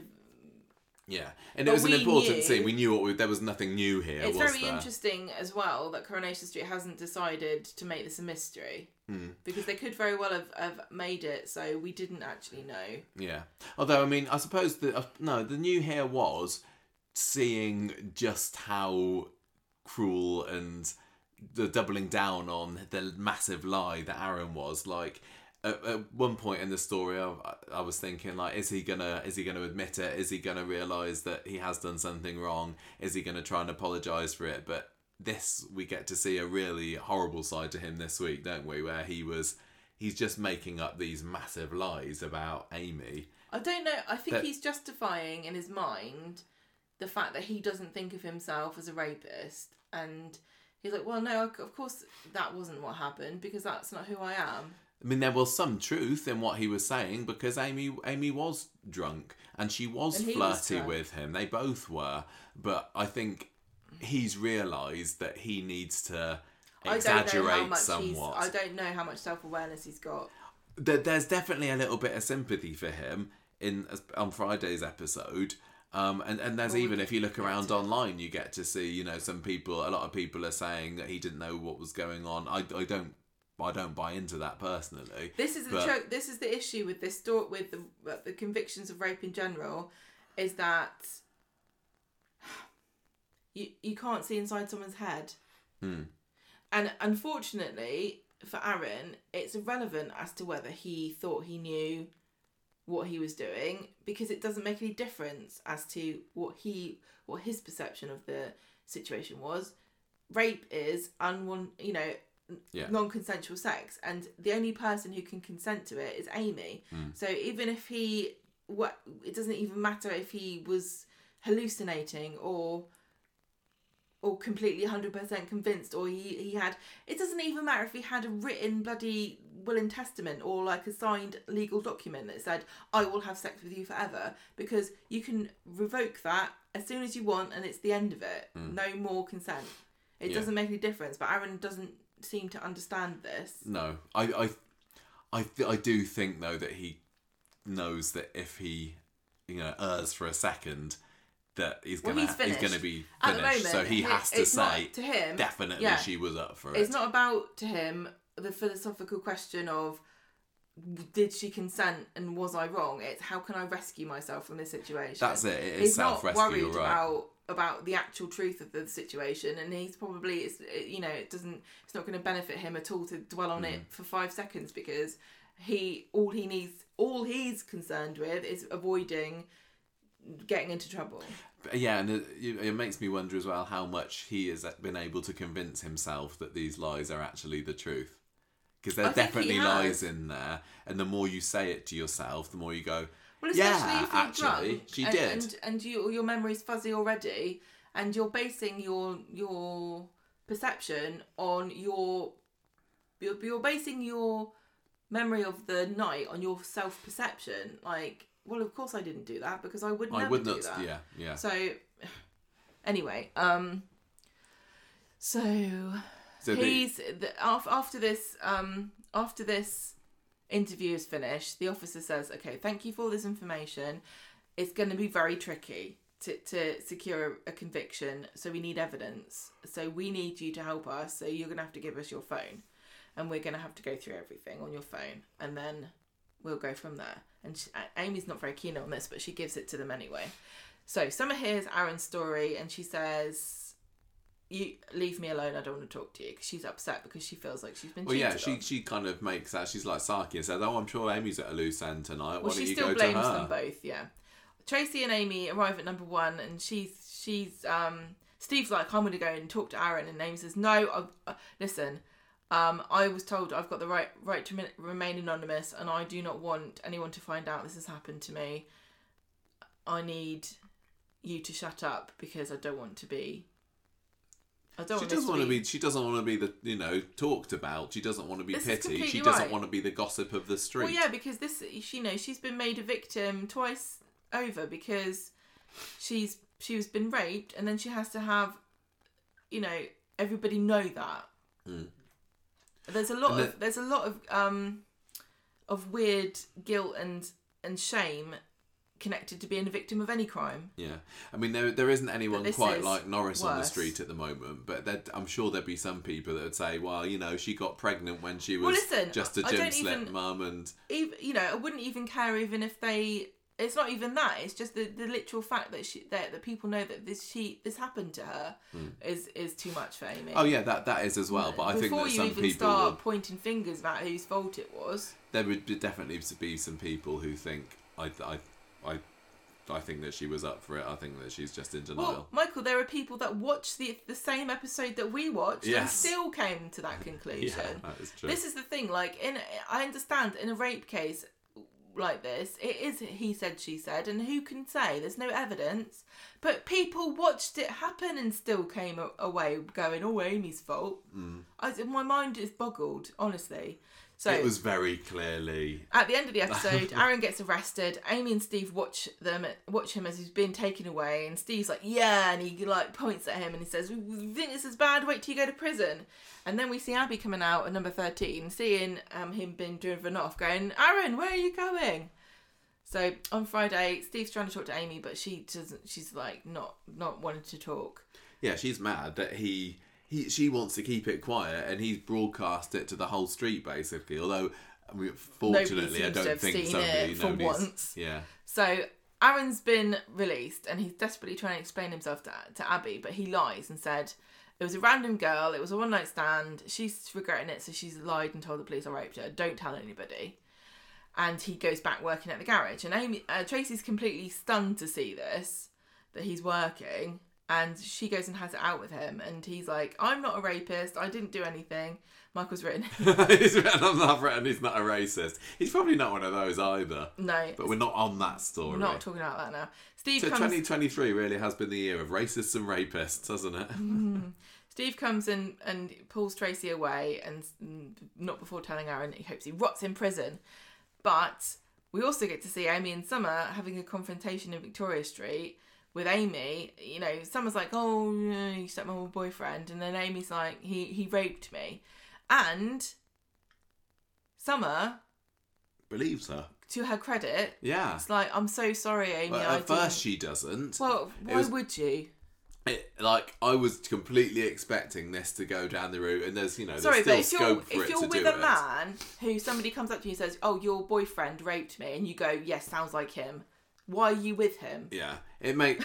I, I was That expecting. that would be a weird reaction. I was expecting this to be Summer and Aaron versus Amy and nobody. It still could be, but I really did, as for You as long as it lasts, appreciated that Summer was a good friend to Amy. yeah, she hasn't heard Aaron's side yet, but she believes Amy. Why would Amy lie? Well, no, Aaron's side was that Well, no, Amy was heard- up for it. Yeah, but she hasn't heard his rebuttal. I mean, No, no, she hasn't spoken to him she since doesn't the need to arrest. speak to him. She she just says, "Okay, I believe you." Yeah. At the station later, Amy's gone back because they're interviewing her now based on what they've heard from from her phone. from Aaron and also from her phone. Yeah. And so it's Swa- DS Swain hmm and another lady who's the PCUFIUAB or something. Something like that. She's protect police protection or something. I can't I don't know, remember. I don't know. I don't understand why she didn't have a chaperone or her mum there, but I bet she's glad she didn't have a well, I mean, she's because they she's start talking about some now, very very she? personal things.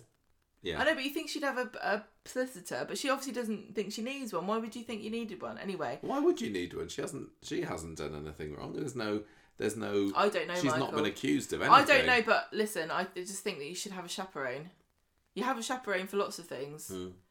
But she's in a You can have a chaperone state, if you she? get a smear test. Why wouldn't you have a chaperone for being interviewed about being raped? Mm.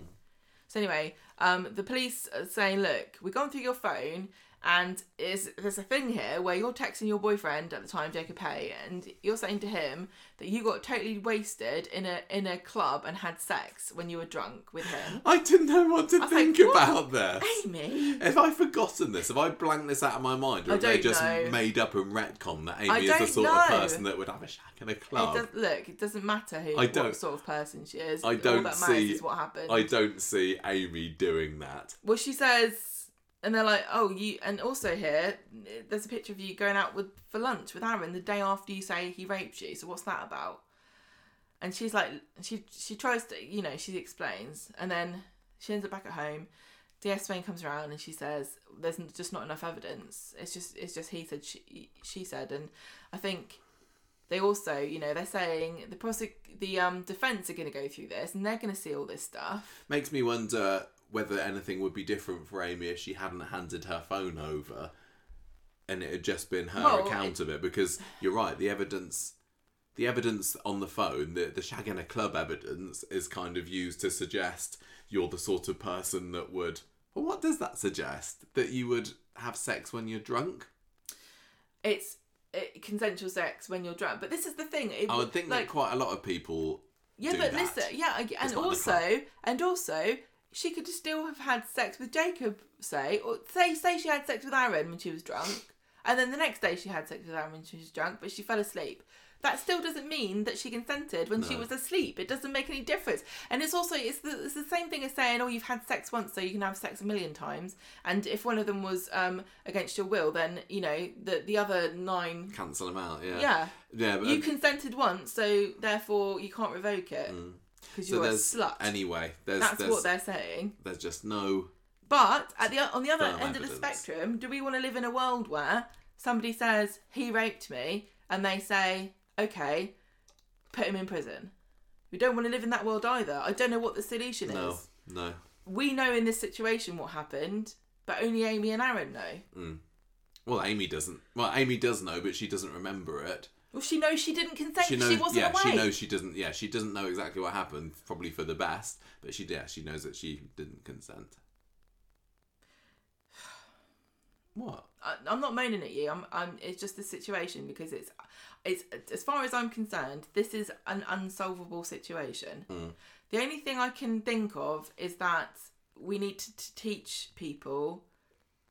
The thing is, though, right? People yeah, we, t- we t- teach consent. Oh, he, you know, obviously it didn't work on Aaron. He doesn't understand. I don't know. Does he understand? I don't know. He's got plausible deniability that he didn't get that this is wrong because I, you know, there are thousands of people that also don't understand this is wrong. But there was a storyline where we had them being taught consent specifically, explicitly. We watched it happen. There was a whole story about What, consent the- the at upskirting school one? where they had a, they had special lessons where somebody wrote consent on a board, and God knows Oh, what happened yeah. after that. That was there just a whole, last year, so, wasn't so it? Mm. how did he fail to learn? I mean, I guess he didn't go to Weatherfield High. Yeah, yeah. What's happening? What can what can be done? I wonder how. I just don't think this is, a, and it feels really bad because this is such a bad lesson to teach young people, girls and boys, that you nothing that can be done about it. What can be done? Nothing. Nothing. I don't know. It's so frustrating and upsetting. Anyway, so so Amy's like, well, great, thanks so much. Tracy's fuming. Swain leaves, and Amy says, I should never have said anything. I should have just uh, nobody would believe me. I should have known it. Swain goes and tells Aaron, and he's like, brilliant, yeah. And Swain's like, anyways, bye then, look after yourself. Aaron, you kind of see there's a shot of him from behind, and you can just just about see the side of his face that breaks into a bit of a grin as Swain's leaving. And I don't think it's an evil ha ha ha I got away with it grin necessarily, but, it, but there is an element of that in there because, as I say, I think deep down he knows he's really d- I really don't done know. something wrong here. I yeah. So, Or he comes- thinks perhaps they're right, maybe he's done something wrong, but it doesn't matter now because the charges have been dropped or whatever. So, Summer comes over and she says, um, "I know what you've been accused of," and he says, "Look, it wasn't true. The police don't, don't believe her either. They've dropped the charges, so uh, I didn't do it." And Summer doesn't believe him, and she heads off. Sees Amy, who's gutted, and they have a hug, which I thought was very sweet. And then in the pub later, Steve and Tracy overhear Abby telling Ronnie, for some reason, Uncle Ronnie's back. that Aaron's staying with her, and it's great because her useless husband is in Germany. She doesn't say that bit, but um, Tracy cannot bear to listen to this. She leaves, and, and Abby's like, "Hey, have a drink with me," and Tracy's like, "No, bog off." Yeah, and and this is confusing to Abby, isn't it? Because as far as Abby's can, well, she she knows that Aaron has been accused of raping someone, but she doesn't She know doesn't it's know Amy. it was Amy. She doesn't And- know it was Amy. Yeah, so she's like, "What what's going on?" And I'm She- I'm, she- I'm hoping she that next week Abby's going to go and find Tracy and say, This "You're is- right, mate. What's what's wrong?" This is Abby's perspective. This poor boy has been taken in under her wing. He, she was beaten. He was beaten by his dad. His mum's died. yes. He's got an eating disorder and diabetes. He's alone in the world, basically, Mm. And he's vulnerable. And she feels a deep affection for him. Well, she said that he reminded her of Seb in today's episode, Yeah. didn't she? What was it that he'd said? I don't know, but she, but he's a victim in her eyes because he's been accused of something he didn't do. Hmm. This girl, you know, it's very easy to imagine um, some evil, you know, uh, girl who's trying to take advantage, or you know, Abby's been around people who are vicious Hmm. and don't care about other people. I'm sure she can imagine a million girls uh, who are who are like. Well, this. she's probably been, you know, falsely accused of things in the past as well, hasn't Yeah, she? that's true. So it's perfectly plausible to her that this guy who's already been kicked, you know, into the ground by life is now suffering and needs her help. Yeah. So Abby then catches Aaron with his bag of stuff because he's leaving town because he's like, I'll be alright. I've looked after myself for ages. I can't stick around here with everybody thinking He's- all this stuff about me. He's got the classic Coronation Street. I'm leaving with all my worldly goods in this in this tell- one hold all in a little tell- plastic bag. You can tell he's moving and he's not been fired because he doesn't have a box with a plant in it. I just don't understand. Whenever anybody leaves to start a new life, they can literally fit everything in like a suitcase, can't they? I know, but Whereas if we needed a whole moving van and a half. and a half. Yeah. Well, if you had to move, if I kicked you out, you probably could put everything in a bag. I don't have as much as you. I'll, I'll admit that, but I think I'd probably fill more space than Aaron did. Yeah, because you've got four sets of bongos I do have my bongos for a console that you haven't plugged in for about ten years, That is true. fifteen years actually, I'd say. right. So, so she looks in his eyes and she says, "Aaron, tell me the truth. Did you rape this girl?" And he says, "I swear I didn't. I didn't." So she says, "Look, don't go. Stay home with me, play Jenga, and eat fish fingers, or." We could make a Jenga out of fish fingers. I was thinking that, yeah, frozen fish fingers. I was thinking would make an excellent Jenga tower. They would, wouldn't they? Can you imagine the smell after an hour though? Although you know, with the breadcrumbs, that's probably a bit too much friction. It's friction, yeah. Mm. It dragged them out. we need to finger- test this. Need to test out fish, Fish finger, finger Jenga. Or maybe, Maybe- maybe we get one of our listeners to do it because we don't, you know, we don't have fish fingers in this house. We don't have fish fingers in this house, and also I don't think it's a very good look to to be decadently playing games with as Jenga while people are starving. if you ate them afterwards, it's okay. It's the sort of thing that. Uh, Does it work with chicken goujons? Because I'd have that. Goujons aren't shaped in a Jenga fashion, Michael. right. So anyway, What? Amy comes across Tracy, who's doing a bit of um, design work on a, no, on no, a it's. Steve, it's Steve that finds her doing this. Steve finds her making a flyer going, Police are decriminalising rape. And he says, Look, you can't go around saying this. Everyone's going to see that it's Amy. If they see you putting this up, Yeah, they're going to put two and two keep- together. Keep, just, just don't do anything. Amy comes down and has a go at her, saying, "Look, no, this is ridiculous. Please don't do this. Just leave it." She goes back upstairs, and Steve says to Tracy, "You've got to do what Amy wants. You can't, you can't do this." Oh, I forgot to say earlier there was a bit where Aaron, when when Tracy confronted Aaron in the garage, Hmm. she looked down at the wrench that was on the car as if Did she? yeah, as if I to be like, that. I'm gonna, I'm gonna smack you in the head. Ah. I've done it once, I'll do it again. And the, to be honest, the guy I did it to the first time hadn't even done as bad a stuff as you've done. I so I found Tracy being strangely restrained. Yes, she is. with this. Honestly, with I mean, everything. I, I- even like her reaction to Amy saying that she's Amy raped. I was expecting a bit more When from she Tracy. first, I know she's being sensible though.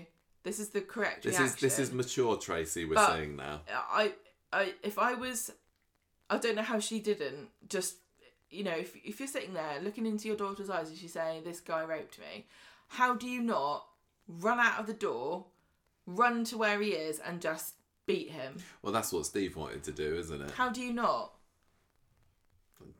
I wouldn't. It's- I don't know what I would do. I'd have to be put in a room and locked. It's, it's thinking up. about your daughter's wishes, which is I to remain I anonymous. know. I know. He knows he did it though. It's not like he's wondering who it is. I, I am finding it interesting that Amy wants it to be anonymous. I kind of just assumed it would all come out, and but but Yeah, nobody would believe her, and it'd be everyone's on Aaron's side because he's so lovely Well, and think- handsome. But yeah, think- her wanting, but her her wanting to stay quiet about it, I think is very much in her character. in her character. Yeah, definitely. But I know I didn't realise before this week that it was. But it absolutely, Amy wouldn't want this at all. She just wants it to go away. She, Nobody would She this. She doesn't want. No, no, not a lot. I know, but yeah, but some people would want to say he raped me. I know, but a lot of women wouldn't actually, and that's part of the issue of trying to get convictions. So um, at the end of the, After dark, um, this is a great little Tracy goes to the back room of the florist, and she's printing out these very with these um, leaflets, which are actually very well designed. Do you reckon? Yeah, I thought they were very um, probably got- striking. Probably got Chat GPT to do it. They were very um, no, the the layout, the design, they were very, you know, they had good Good bit of desktop graphic publishing. design. And so she said, and it says rapists are getting away with it. Less than one percent of reported rapes result in a conviction. Tell the police. Tell your MP. Take rape seriously. So she's going against Steve's advice, and it looks like she's going to be uh, doing a little bit of postering next week. But I mean, it's not. It's not. It's not going to accuse Aaron. No. And Maybe she forgot to put that at the end. She's No. going to have to scribble it in P.S. small print at the end. P.S. Aaron raped Amy. Um, this is difficult, isn't it? Everybody uh, like. I feel like there's going to be a week where everyone's like, "What is this about? What has happened? I saw Aaron being taken away in a car," and then, and But then nobody saw it. Just Abby. Well, yeah, I know. It's- going to come out. It's not. I think there's going to be a week of speculation, and then it's going to come out it was Aaron, and then it's going to be like Abby's going to be like, "Oh, it was some strumpet in town," and then it's going to Tracy's probably Hmm. going to say it wasn't. It was Amy, and then and then there'll be this conflict between Tracy and Abby because obviously they're friends, Yeah. and Abby's not going to have a reason to believe Amy over Aaron. She's just not going to have a reason because she sympathizes with him and she doesn't believe she. Why would you? I'd, it, Yeah, it, I thought it was going to be Summer who was going to be fighting um, Aaron's corner for him, but it definitely feels like it's going to be Ab- Abby, which is really difficult. I mean, this is a, a bit like the Abby versus Imran and Toya story last year. It's like, oh, I want both. I'm on both but in of your that sides. situation, I think we were supposed to be on Abby's side. yeah, In this situation, uh, we're supposed to be on Amy's side. Now, this is fascinating because this is one of the things that we were complaining about and saying this is a clear example of how old Corrie kind of um, beats new Corrie or current Corrie because current Corrie's scared of demonizing popular characters or having them make mistakes that make them look bad. And this is a bad look. Defending a rapist is a bad look. Hmm.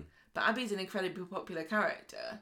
And It's- I think in the long run, she's going to come out of this not being scathed by this because I think she's going to realise that she was wrong. I think as soon as she realised, it's not like she thinks that he is a rapist, and I think that if if she finds know, out this will be happens, the test. Like if she finds out what's what happened. how would she find out? But listen, let me finish.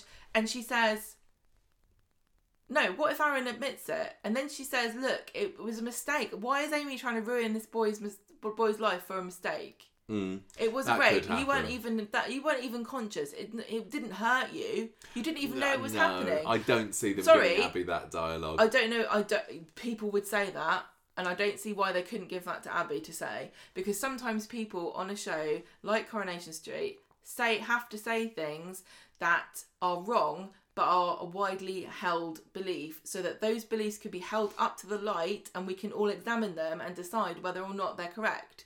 You can't tell a story like this without some really uncomfortable conversation where someone's going to be wrong.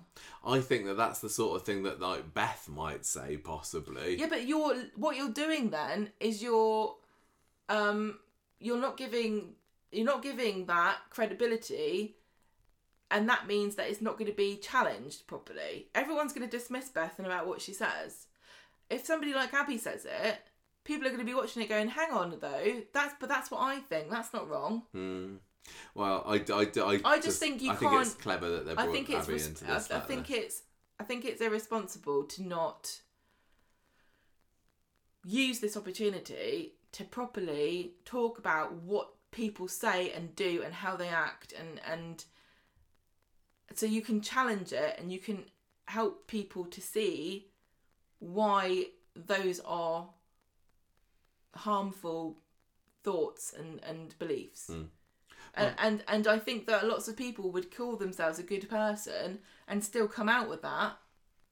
I think there are loads of women who, uh, even women and men, would say, if you weren't awake and, and you didn't even really know it was happening, it's just a, a mistake that happened. You got to move on with your life. It's just, it's just it's gross, disgusting, isn't it? and but I'm telling you, it's Yeah, I'm not. sure- An, I'm. I don't think that's a. I don't think that would be an unpopular Mm. conclusion. But obviously, it is wrong Yeah.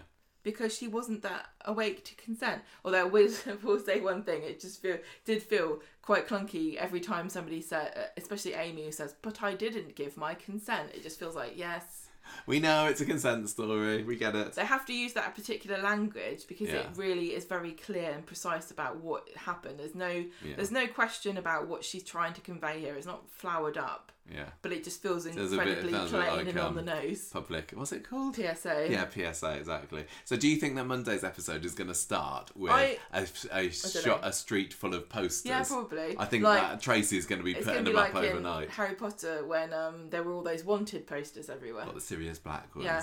Um, I just want I want Corrie to get really uncomfortable with this. I want I want people to be challenged. Mm. This is this storyline could be really really a great really thought provoking and and um, important story that could actually make people watching it realize where they might have a gap in their understanding of what consent really is. I hope so. I do hope so. The, the, But again, I, you know, you wanted to bring up this thing about the police. Yeah, because that this is the other thing that's coming out of this. I'm. Uh, I don't know whether I'd realised this completely until I saw a post that Morgan had put on our Facebook group today, and I. Uh, but, but he brought up the point that Coronation Street really seems to be quite anti-police at the moment, and there's quite a few stories where Weatherfield police are being made to look either incompetent or you know just really shady and siding with criminals and I and I get that sometimes that can happen for the drama in one story and it's like oh you know here's a cliffhanger the police don't believe them but are we going somewhere are we, we are we going to eventually is this going to all join together into one big story that is Weatherfield police are corrupt I don't think Because they're corrupt. I don't we- think that's the point. well, or, or just use it. I because you know we've got the Daisy storyline where more than one officer, including Craig, has been clearly you know they've not been able. They've said they've not been able to do anything, but they've come across to me as being unsympathetic and uncaring about Daisy's this, advice. Yeah. My okay, I don't want to live in a world where the police arrest you for a thought crime or what you might do. No, no, I get that. I totally get that.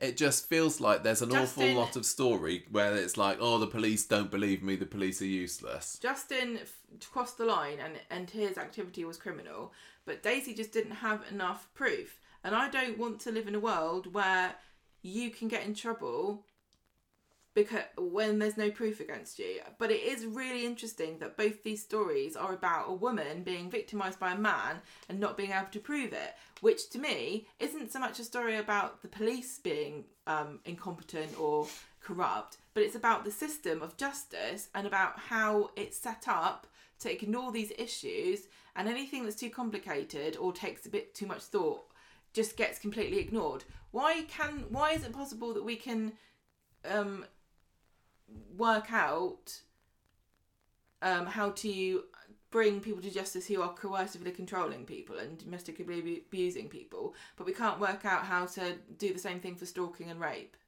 Mm. Because to me, coercive control is also very difficult, but it but it falls into a certain pattern of behaviour that's easy to, to recognise a pattern of.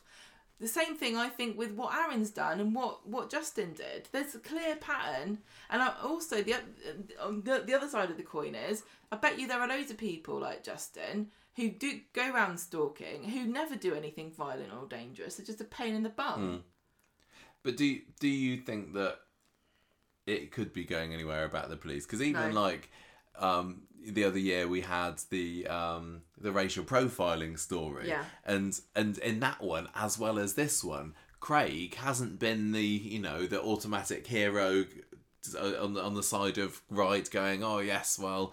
Um, I- I'm go- I've got my corrupt colleagues. He he's been just as bad as as the others. Like Craig was made to look stupid the other week when he was saying, "Oh, there's nothing we can do." I, I'm really interested to see because he he's not been in it at all this week. What's his reaction to what's happened with Daisy? He could have possibly, or maybe he couldn't because he's just following the rules. But it, is he going to feel like he could have done something to stop this happening? What's Jess doing in this? Because she was looking like she was, Officer Jess was on um, Daisy's side, but we've not seen her since that episode two, three weeks ago. And now we've got it with Amy. It just feels. The police are always a bit rubbish, aren't they? Well, they have Like to the- be for story purposes. They have to be a bit rubbish at getting the murderers get away with it for a little bit for story purposes, but it just feels like there's a real there is an anti-police sentiment in this I- at the moment, which we don't necessarily have in this country, but I know exists in lots of other places around I think it's world. growing more and more because of what um, women experienced with sexism, both from police and on the, you know, being in the police from other officers, and the, the disrespect. There have been so many awful cases of like, you know, that those police officers that took photos of those poor dead girls and sent pictures of them hmm. around, or like WhatsApp groups where they had a man and like a fellow officer in there that they all called the rapist, who turned out to be actually gasp a, rais- a hmm. rapist. I think what you're seeing here is Coronation Street reflecting this anxiety in society in general, where on the whole, I would say, with a few sort of obvious exceptions, we've in this country we've respected the police as a profession and and kind of expected a certain level of professionalism and behave and behaviour from Yeah. them, which has been shattered over the past few years in quite spectacular fashion. Hmm. And suddenly the scales are falling from people's eyes, and we're realizing that actually there are there are things that need to be changed about the police. Yeah. And it's not a coincidence to me, and I don't think, uh, you know, I'm not surprised at all to see that crimes that women are generally a victim of seem to be more difficult to prosecute. Is that is that is that really such a, a weird concept when, you know, generalizing, but it's not untrue. The justice system's created by men the crimes that women experience at the hands of men seem to be the ones that we have such trouble with trying to work out oh i don't know is that crime? I'm not sure how to prove it. Is that coincidence? I don't think so. I i, think it's a, think it's a um it's a symptom of the fact that the, this justice system hasn't been created to protect women specifically. I don't know. I don't know. It's yeah i know it's a difficult thing to, Yeah. to think about. But my point is i don't think that the police are corrupt. You, you know i don't know why you say that because that implies that they're being bought off i don't think aaron's buying them off not not no no no. I don't think that. Just maybe not corrupt. Just incompetent. I- I don't think they're incompetent or- I think they're struggling with a system that doesn't that that they're working within a system that has limitations, yeah, and I and the suppose they can't. limitations are such that there's nothing they can do. The Crown Prosecution Service is the is, is the ones that decide whether they take a, a case to court Hmm. or not. To be fair as well, And, and I, I just all want to be fair to them too, and, and also to, to, to, to Amy's experience. They they haven't said this, but they're probably thinking, Amy, you're not going to get your necessarily your win here, and you're going to be dragged through the court. You don't want to be. You want to be anonymous, but you're going to have to go to court and say all these things, and that so you're going to have to sit there while somebody tells you that you had sex with your boyfriend in a bar when you were drunk, and therefore you're always up for it. Hmm. Are you prepared to go through that? And I don't agree that women should have to go through that because that's bloody awful, but that's what the system is. But the opposite, again, I'm going to keep pointing it out, is that we live in a world where she can, where anyone can say he did it, and then it's like, well, who would lie? Get him in prison.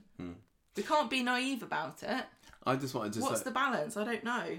I suppose on the uh, um on the side of the police aren't completely useless in Weatherfield. Generally, these detectives, the lady detectives, and they are pretty much always ladies, aren't they? Are seen to be good at their job and smart. Yeah. Abney, Yeah. um, McKinnon, Yeah. Swain. Yeah. Um, there- there's They're others I can't remember. nonsense women, aren't they? Yes, they are. It's it's more the kind of the the plods, if you like, that are are a little bit useless in this. Um, I, I mean, uh, there's also there's Spider as well, isn't there?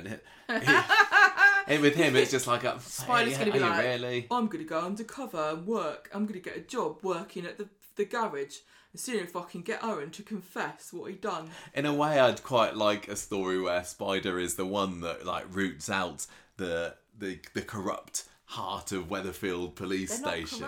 I know, but I I wouldn't. I I wouldn't mind it if that was a story. But I the- find that but- fascinating. Yeah, but, but Michael, the greater story is that this system is created. yeah, I know, I know, I get it. That's more interesting to me than these bunch of people all sitting around with their thumbs up their asses, playing on like I don't know, Goblin King on their phones. I just like there to be a story that gets all of the these iconic to us fans I, DSs I know. I together. want to see them. I want to see them unite for justice. I, I, we don't ever see them team up, do we? no. There's at least there's at least four of Work them. different shifts, Michael. There's at least four of them at the moment. These named but ultimately not regular characters, I know, I like sergeants, detective sergeants. I ju- it was just like a team up. It'd be like um, the Avengers, wouldn't it? I was thinking Sailor Moon, but yeah, justice. Yeah. Um, are you, kind of overall though? Would you say you're still enjoying this storyline and- where it's going? It feels like a scab, doesn't it? That you just want to itch. It feels like you know that the enjoyable feeling that you get when you start to pick at something, and you're like the pain, the pain. You know, Yeah, it's I'm- satisfying. I'm and- glad that it's I'm glad that it's finally got its time in the spotlight because I have been complaining recently on the podcast that since the rape actually happened, the story's kind of not really done space. anything. So it's it's had its time now, and I, and I'm enjoying it. I think Elle Mulvaney is doing a cracking job. She's super. Um, I I'm actually not hating Summer during it as well. I, I think um, James Craven is doing fantastically. Everybody involved is doing a really, really fab job. So I'm, um, yeah, as uncomfortable as it is to watch, I'm, I'm feeling positive about it. So I mean, yeah, and the the statistics. You know, I, I, I'm I'm just very always very aware of the fact that we're talking about the storyline, and it's all very hypothetical to us because I haven't experienced this, but one in four women um, have experienced rape or sexual been sexually assaulted as adults. So there are a lot of people listening to this who, for this is a very real I know. very real thing. Um, but again, I just want to say that there are some women who've gone through this who have the attitude of, well, this is just what happens to women, and that's really sad. And and you know sometimes even victims of the crime will be like, I don't understand why this big fuss is being made because I just got over it. Mm, mm. You know, but that's not the world. that- You know, we want people to be able to. I don't know. It's just really frustrating, but I just want to, you know, I, I guess my point is that victims of a crime or survivors of a crime aren't always going to have a hive mind about how they think about what happened to them and what they think should happen in the future, and their perception and their experiences are different. Tell you what could have been interesting with this. Um, you know all the stuff with the, the story with Faye that's going on at the moment, which has you know been quite nicely been put on the sidelines at the moment. But whenever anything kind of big with her happens, I'm always thinking, well, where's Anna? Why hasn't she come back? As far as we're we know, she Anna is isn't living a million miles away. If she was a character, if she like came back to the street for a couple of months, it'd be interesting to have her kind of interacting with Amy. Obviously, she was raped by Phelan, but that was another story which was very much, oh, is it rape? Did This she consent to it? And Well, and, she, yeah, exactly. and and she kind of invited her. She how did it work? He well, he, He- he blackmailed her. yeah. And so you've still got people saying that wasn't rape.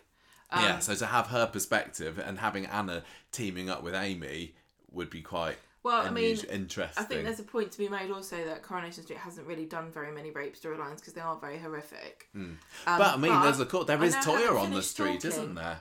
Toyah's rape was probably one of the most horrific ones that's ever going to be on Coronation Street, but it was also very atypical in that it was sort of um, you know, an attack in the dark Yeah. by somebody that she didn't know that well. Um, I, I was mean, thinking about Toy-. Toyah's been thrown under a bus so much over the past six months. It wouldn't surprise me for her to come along and say, "Rape? You call that rape? I'll tell you what rape is, love." whatever. um, the other person as well I'm thinking of is um, Mary. Yes, of course. Mary, who gave birth to her To son Jude. um, in a very non-consensual. Mm, that's interesting. And Ma- Mary is kind of close to the family in that Mary and Tracy are friends. So that could be interesting that if Amy Well, has got and- someone and, to know, confide in there. And another thing that I'm wondering is, are we going to hear about somebody else's experience that they had in a leave of absence from the show? Well, we didn't see the character on screen for a number of years for whatever reason. Hmm. Are they going to say, "I didn't"? I've never told anybody this, but Well, you know, th- th- there could well be, you know, what has has Abby been raped at some point in the past? that could be an interesting. No, when she was high or something. well, I don't know, but that could be an interesting thing where she, you know, suddenly realizes that she's been protecting a rapist, Maybe. and she could be like, "You're no better than the scum that used to prey on me when I was out of my mind." Yeah, yeah. You know, I would have done anything for drugs, but you, you people, you think, you know, Mm. that could really be quite painful Yeah. Abby. Shall we move on?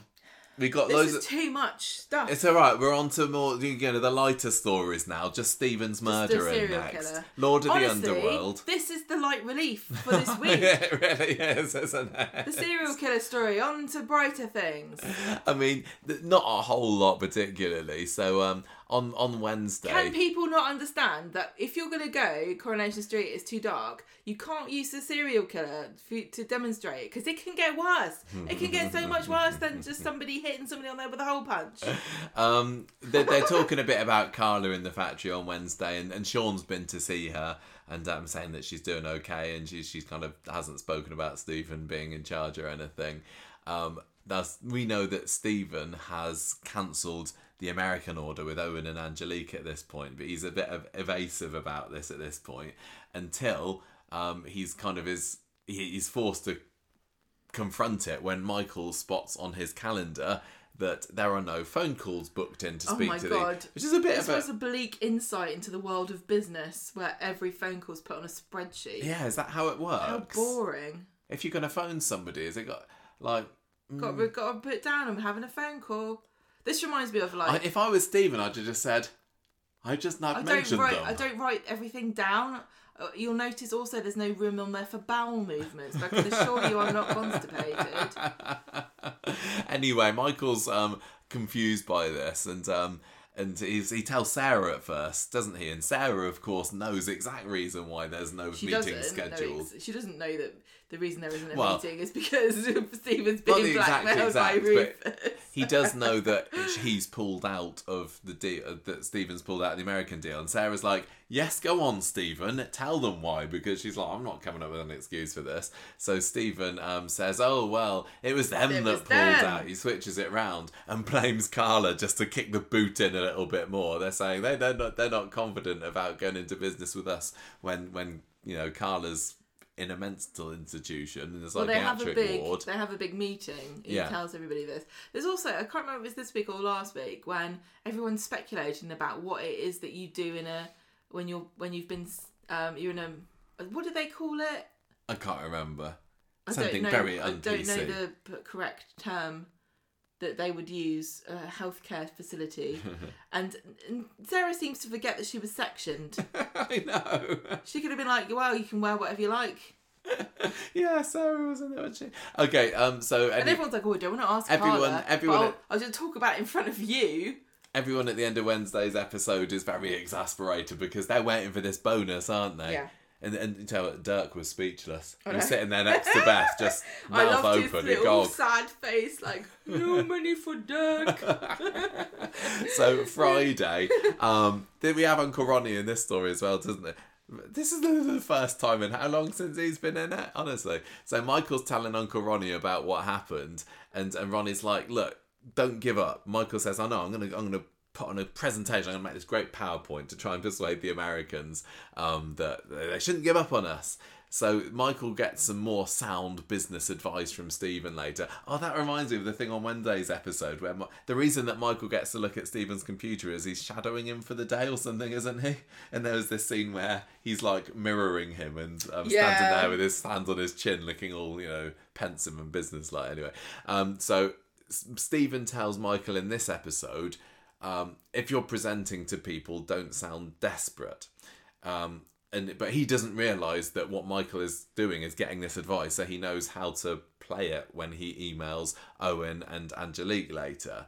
And um, so he he sends them off an email. Then later on in the episode, gets a phone call from very confused sounding Owen or Angelique or who whichever one it was, and they tell him, "Well, we're not the ones that pulled out. It was him. Why did?" And so Michael then has to confront Stephen and say, "Why did you lie to me earlier? Why did you say that they pulled out?" And Stephen says, "Look, to be honest, I cancelled the deal with them because I got a better offer from Rufus, um, which isn't completely lies. It made total sense to me that Yeah, that made that It did, was that made sense to me. And Rufus's better offer was, I won't tell everybody everybody. that you're drugging Carla, Yeah. which is, you know, that's Not pretty wrong. much the best offer that he could get right now. Yeah. Everyone's going to be very happy with this deal, Stephen tells Michael, and I'm going to seal it really soon as well. So just keep stum until then. Um, so Michael meets up with Ronnie later and says and tells him what happened. Ronnie says, Right, well, what you need to do then is go back to the American company, Owen and Angelique, and get them to get a better deal, to give you a better deal. And they're like to, you know, be sounds bidding so bidding war for for Nipper Snapper. What the hell? Just so funny. Um, so back at the factory later, Michael tells Stephen that he has been on the phone to them and they've made a counter offer. And he kind of sides uh, hands Michael uh, Stephen, sorry, his phone, doesn't he? And Stephen's like, "Oh, that is a better offer than than Rufus is giving me." And he's like, "Oh, what do I do now?" And Michael's like, finger guns. I did a good job. Bye, yeah, boss. he, he goes, doesn't he? And Stephen's just like, I thought I was a businessman. "Why? Why did I come back to Weatherfield?" I'm going. Just when I think I'm on top. Thanks, fed up Michael. with these people. So, um, the the final scene in this story this week was Stephen and Rufus meeting up at the bistro, and um, and Rufus is and, and and he's telling Rufus, "Look, I I can't pull out of this other deal. They're offering me a whole lot more than this you This doesn't are." make even any sense. Like we can't not take this deal up because Well, if Michael, he can't pull out because Michael would be like, "Why? Why would you pull out of that? Why would you stick with well, Rufus?" it seems as though Michael's involved himself to this extent that he would have worked out Mm. that the deal that they've got is completely different yeah. and well, not Mike, as good. Michael's just all full of excitement with the fact that this is kind of his little baby, isn't it? And he Yeah. wants the most from it. He's like, he, he- he's not going to be able to, yeah, he's not going to go give up on this. So anyway, um, Steve's offer to Stephen's sorry offer to Rufus is how about we This carry on with Owen and Angelique's uh, deal, but you get ten percent of the profits there This for doing great idea. absolutely nothing. I know. I thought that was smart of Stephen. And Rufus is like, "Oh, I'm interested in this, but um, actually, I want twenty five Hang on, do it percent. properly. I'm I'm interested in this deal, Stephen. But actually, I'm not having ten percent. I want twenty five percent. I want one whole quarter of the Nipper Snapper proceeds. Thank you very much." Calm down, And Zippy. Stephen's like, it was a bit zippyish, that wasn't it? Stephen's like, "Hey, how about fifteen? No, twenty five. And he's like, Twenty. No, twenty five. you can, you can, you can take that much. I can't give it to you. And eventually he's like, yeah, fine. I know he's got he's got no choice, has he? He has to shake on it in the end of giving Rufus twenty five percent of this. That, that was really clever. I did enjoy that. Um, and But then it just goes to show how Stephen is an awful businessman because why did he go in at 10? He should have gone in at like 2 yeah, and then he might have negotiated up to 10. to be honest, Rufus could have negotiated higher. He has got Stephen Over- by the short Yeah, hasn't know. he? really? So um, he, he could ask for bloody hundred percent of it. No. He could. He could have Well, no, because then he needs to give and, something and then the negotiated down. Let's He go. could have ended up Next. at 25, 75%. Anyway, the end of, no, but then the, the, the, the great bit at the end of the episode, which is, um, I'm guessing, a little tease into next week is Rufus says, Anyway, oh, what's the, what's the, what's the way he segues into it? I can't Oh, remember. yeah. Oh, while I'm here at the bistro, I need to buy some wine for my new house. Have a look at my new house that I'm renting. Here it is, and here's the address. And Stephen's like, hmm, now I know where you live. No, hang on. Rufus is like, this house is really handy because it's got It's got a swimming pool a swimming pool. and a really long driveway. re- now he's turning to her, her, um, Who am I being? Flanagan.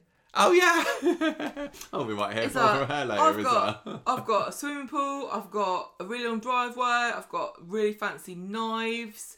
I've got a whole room of hole punches. I've got a massive bin. I've got a shooting range. Stephen's like dribbling at this point. Like, oh. I've got some dodgy salmon I'm leaving out on the side overnight, which I might eat for breakfast.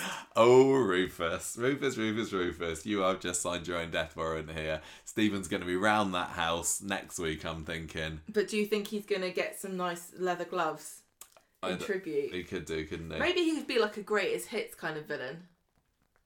Greatest Just an amalgamation of all the previous villains before him. So he puts on gloves at one point. Another point he hits Gary Windass with a two before. and then he jumps off a hospital roof and survives. Gets hit Yeah. by a tram. Buries another woman under the under the factory. Yeah. Um. I mean, do you think this is where it's going to go? Is He- I think he's gonna murder Rufus. I thought I that I'll after. I wondered whether after he chickened out of it last week with the hole punch, whether he was gonna not do it anymore. But with this little tease at the end of this, it's like he's he's going around his house, isn't he? He's gonna he's gonna It's like Rufus is to be floating face down in that swimming pool next toast to your great success, Rufus. Have this cup. um, I was wondering at one point before this during the episode whether Michael would even be in danger of Stephen because Stephen's having to be tread very carefully because of things. Yeah, Michael. No, you can't get rid of him. He's the genius behind Nipper Snapper. Nobody can come up with these great designs.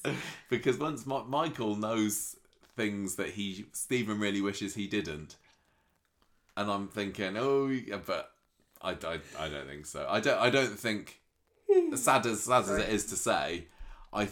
I don't think people would be too sad if Michael was killed. Oh, I mean, they're not going to be no. sad if Rufus is No, killed. honestly, I think it would be like Luke again, where, I, like, I, I couldn't. Michael isn't at the moment as beloved as Luke was, No, but Luke then wasn't Luke was no, no, no. beloved. He wasn't particularly beloved, but I think if they want to kill someone off, Yes. Corrie are often quite good at making them quite beloved in the week No, or two no, before also, they're killed I off. think so when they Luke could do that died, with Michael. I didn't realise until he died that actually I thought he was. I was. Uh, I was really sad because of how much of a decent guy he was. But Well- with me, actually, I really, really like Michael. I, I do like Michael. Um, I think He's that. not a Luke to me, L- but Luke, I think a Luke lot of bef- people. just before he died was um, you He's know sort of he was the hero bland. because he'd he'd found out about Pat yeah, hadn't he? He'd, I know, but if, up he until that was like, point, oh. that he was this sort of a fairly bland, good-looking yeah, yeah, he was, he was. man. Hmm. Right. Anyway, we'll see where that. I'm, I'm really hoping it's next week. I'm really hoping so. Um, right, Dimbo Italiano, Gemma, Brian Packham. What's been going on there this week for our light relief? Okay, right. So on Wednesday, Mary invites Brian round for board games, and he then gets a text where he's had his DNA results back, and he is only care only cares about what his heritage is, and he's thrilled to find out that he is eight percent Italian. Does this come from what he was saying a few weeks ago with his Mexican? Her- Do you remember when he had a sombrero the other week and was like, "Oh yeah, I got Mexican heritage or something"? It see, it felt like it came out of nowhere, but hope and hopefully it goes back to nowhere soon. I'm kind of annoyed with Corrie that they've wasted this DNA storyline on on a silly um throwaway thing because the DNA results have got such a potential. How Well, many what would you times like have you how many times have you read a story on Reddit where they're like, "Oh, I I bought all my family DNA tests for Christmas and I thought it would be great fun. Now it turns out that my my dad isn't the dad of any of my mum's kids and the whole family is split up into factions." Oh, I'd quite like to see um, a DNA test story where it turns out that Jenny Connor is actually related to um, um, Alma Baldwin. Just for a bit Baldwin. of yeah, just for a bit of fourth wall cous- breaking then. Distant cousins, yeah. Yeah. Right, so um, he's like thrilled, and Mary's like, I think you're reading a bit too much in it because I've read here it also says you're Scottish and you're more Scottish than you're Italian, like by three times the amount. And he doesn't care. He's going on about Spag Bowl. He's going on about the playing card games. We didn't really follow it. Well, like it's basically he just so he goes from naught to million in that space of the episode and is suddenly obsessed with all things Italian, isn't he? I'm going to say, doing, if he "Ah, wants mamma me to mia." believe that he's an authentic Italian, he would not ever eat an English person's spag bowl or lasagna. Or does he say that? I can't remember what he said about it. Literally, I was just switched off at this. Well, they don't have spaghetti bolognese in Italy. No, I know. Well, I think he makes a even point eat- about it's like giving It's Deva, giving Deva chicken tikka or something. I don't remember. And also, I can't believe that he was eating uh, garlic bread made with bits of baguette chopped up. Was Because it? that's not very authentic, is it? Well, as from, from what I understand about the Italians, it's like if you live in a village, like away from someone else, and you like use grated pepper, I mean ground pepper instead of whole peppercorns in your stew, they think you're a, you're a Infidel. yeah, and they want to burn you at the stake. Hmm, so I don't hmm. think that a real Italian would like English. English Anything. Garlic. No. Right, so on Friday, Jara Dolmio. Oh my god. On Friday, Brian's been blasting out Pavarotti from the cabin. Rita's having a, a, senior moment. She can't. She doesn't know what opera is. and he talks to Mary about he's trying to hunt for relatives online. And then he's. It turns out that he's got a catch. Somebody wants a DNA sample from him so they can see how they're they're related. And then he's sitting in the cafe with Mary, and he's like, "Oh, this coffee. You should have some proper Italian coffee." And Roy, Roy's like, "You don't even know what you're talking about. Have a taste test." So they do a coffee taste test. He gets it right, but no, he doesn't. Mary tricked him because she wanted him to feel good about himself, and she feels guilty about the time about the theatre review. Does If, anyone if anyone's if that? anyone's listening to this and hasn't seen the episode, you're probably not following this. But I think I'm gonna say it doesn't matter. No. They all then Royce invites everyone to have lasagna and then and then everyone says, Are you paying? And and he's like, Yeah, and I'm thinking, I've never been to someone else's house where I've had to pay for everyone else to eat the food that they made. they was eating it in the cafe they were eating at the cafe, so there you go. I, I liked their table decorations. That's I thought they that's were really my good. compliment of this story this yeah, week. nice. Um, the tricolour. Yeah, yeah. Um, Na- uh, what do they call in it the. in Italy? Because that's French, isn't it? I've got no idea. Tricola. Servietto. Um, sorry, I deflated then. Rita's like, "You're getting a bit out of hand. You're a maniac." Mary, you are. you weren't paying attention. no, she's like were you? Mary. You you confess and tell him that you you lied, and and she's like, "Oh, I didn't want to upset you." And then he's like, "Oh, I feel embarrassed, and I'm leaving." So basically, Mary lies to Brian about the fact about thought his coffee testing thought skills because that. she feels bad about Yeah. the whole theatre review thing the other week. But when she confesses that she was lying, Brian gets embarrassed and then storms off. So it's all part of the um, That's are what I Mary, said. yeah, are Mary and Brian going to get together sort of storyline? I mean, My I think they prediction- probably will. Turns out Mary is 25% Italian and she's actually related to him, and so they can't be boyfriend and girlfriend. 'Cause They're both come from the I'm same kind of- village in the north of Italy. I'm somewhat intrigued about Brian's family tree because the Packham I'm not, line, I don't care. the Packham line is you know one person at the moment, isn't it? We don't know of any other Packhams there. No, that's true. Whereas so many other characters we know of, you know, siblings or parents or cousins or whatever, and there's, as far as I know, nothing from him. They could, I, I'd be, uh, they should have like a special guest star coming in to pay to play somebody else from the Packham family. Yeah. Like another, who's another famous buffoonish, like get Johnny Vegas in or something. Oh gosh, yeah, get Miranda in to play him. Everyone loves Miranda, but we don't think she's that funny. Um, okay. Hey Gemma. no, this is another. finger. This is another horrible. more tragedy going on here for Paul. Although, um, at least for one, at least um, on the bright side, there was only about five or six scenes for it the whole week. Basically, Paul's in denial about his um, hand being a problem and the money being a problem, and, and Dee Dee's getting a bit worried for him. So, um, and, and Billy doesn't know about it. No, No, this week was Paul confessing to Billy that he has got this debt problem that he Oh, can't yes. solve because the money's not coming in. That's right. That's right. Yeah, the end of Monday's episode, it was it was Paul telling Billy, "Oh yeah, I'm up to my eyeballs in debt." and Billy's like, no, we're up to our eyeballs in debt. Mm. I'm like, yes, it's about time you put. I mean, for goodness sake, Billy is supposed to be. I mean, I know I keep using this to like get annoyed at people because everyone should be a good person, but Billy specifically follows a religion whereby you're supposed to be nice to, to people, especially probably if you're going out with them. Although I don't really know whether God's cool about the whole gay thing. We're still at, still at the jury's out on that, apparently, according to some people. Mm, Yeah, according to some people. well, you know, God helps those who help themselves. I think is Billy's attitude towards God- this, and he Billy's said, "Billy, like, get yourself out of this You financial need problem you're in." to put more money in the in the collection plate, and then I'll help you. Well, Paul um, gets his own little guardian angel in the form of Dee Dee on Wednesday, who offers him a job sorting out her paperwork at Oh, the office. Well, Adam's paperwork. And then, you know, we have been to the set of the lawyer's office, and somebody needs to do that. Somebody's been. Well, we've also been to the set of the lawyer's office, and uh, the the idea that four people could work there at once is quite hilarious. I want Paul to be sorting through the paperwork there and say, hang on a minute, there's a script here from Coronation Street from 1998. what what's, what's this doing Do, here? do you know? Have you heard of sunliners? Because all this stuff. Is yeah, it was, wasn't it? There's a, load of paper. there's a load of sunliners. They do there. recycle all the paperwork, although It's fascinating going through some of the sets and just any bit of. If a character Yeah. is holding a bit of paper, You guarantee quite that it's likely that it's going to be from years ago. But I want to just point out that whatever it was that Paul had in his hand by the end of the by the end of Wednesday, Well, it didn't stay they in his wouldn't be hand, able did to it? recycle that because No. he screws it up. Yeah.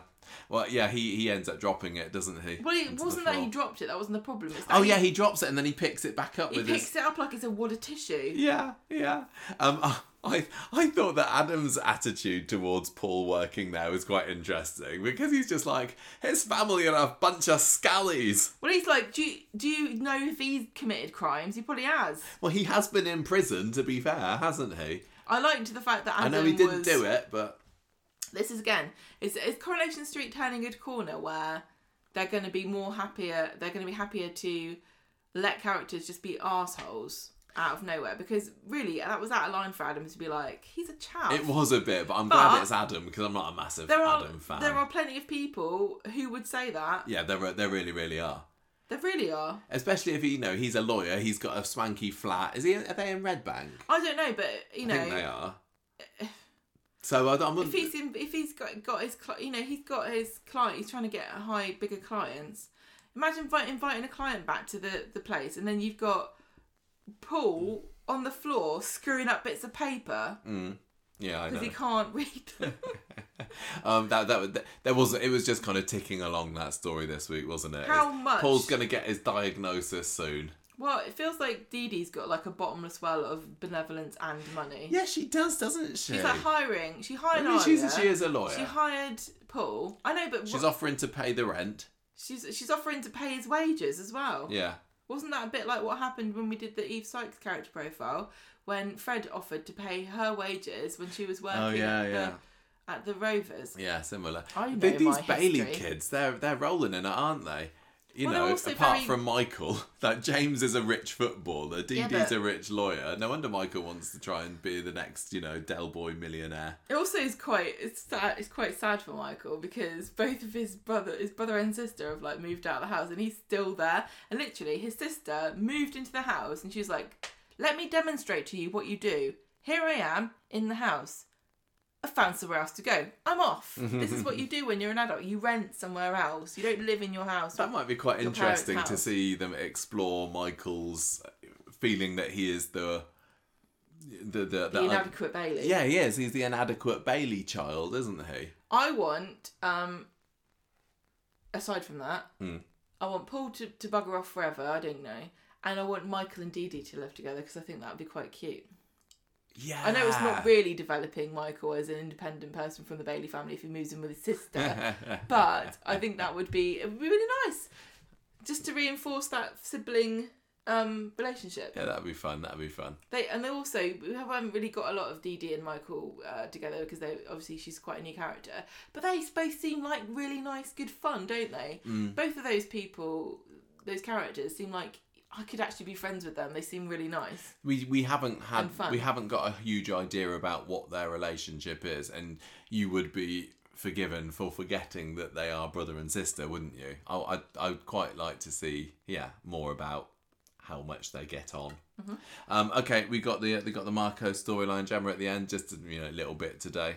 Is it me? It is you, yeah. That was me doing that, that last one, believe Right. Marco seems like he's getting obsessed with Beth because Uh-huh. he's waiting for her outside the factory and he sees that Kirk's there and he sort of waits for Kirk to leave and he jumps out on her and he's like, "Oh, I need to reorganize the school reunion. You got to help me."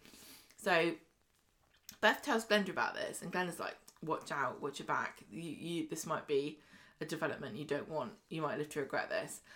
So Beth flies to get out of work and meets Marco in the Chariot Square Hotel, and he's like, "Yeah, let's get some wine." Let's And she's like, "Oh, we want to talk about this uh, reunion." She's like, "Oh, don't worry about that. Let's have, let's just get let's just talk about old times." And they get tiddly and giggly, and then She realizes that she's getting in a bit bit too deep with this, doesn't she? well, she leaves Marco and goes to the pub to see Kirk and tells him that she loves him. And then at the bar, she tells Glenda that she enjoyed um, the fla- flattery from Marco, but she loves Kirk, and so she's going to text Marco and tell him that she's not going to see him anymore. Yeah. And I presume, you know, judging from Coronation Street and um, where it's going at the moment with his stories, next week Marco will start stalking her until eventually he throws acid on Kirk. I mean, this could be the end of the story, couldn't it? And it's just a It little side be. story of you know the, the, the near I don't temptation think of Beth. it but- feels like Marco's not going to let go so easily, and if he does, then it feels a bit like an empty. But usually, you know, Beth and Kirk storylines are the minorest of minor stories, so it it could be it, and it could literally be a little filler.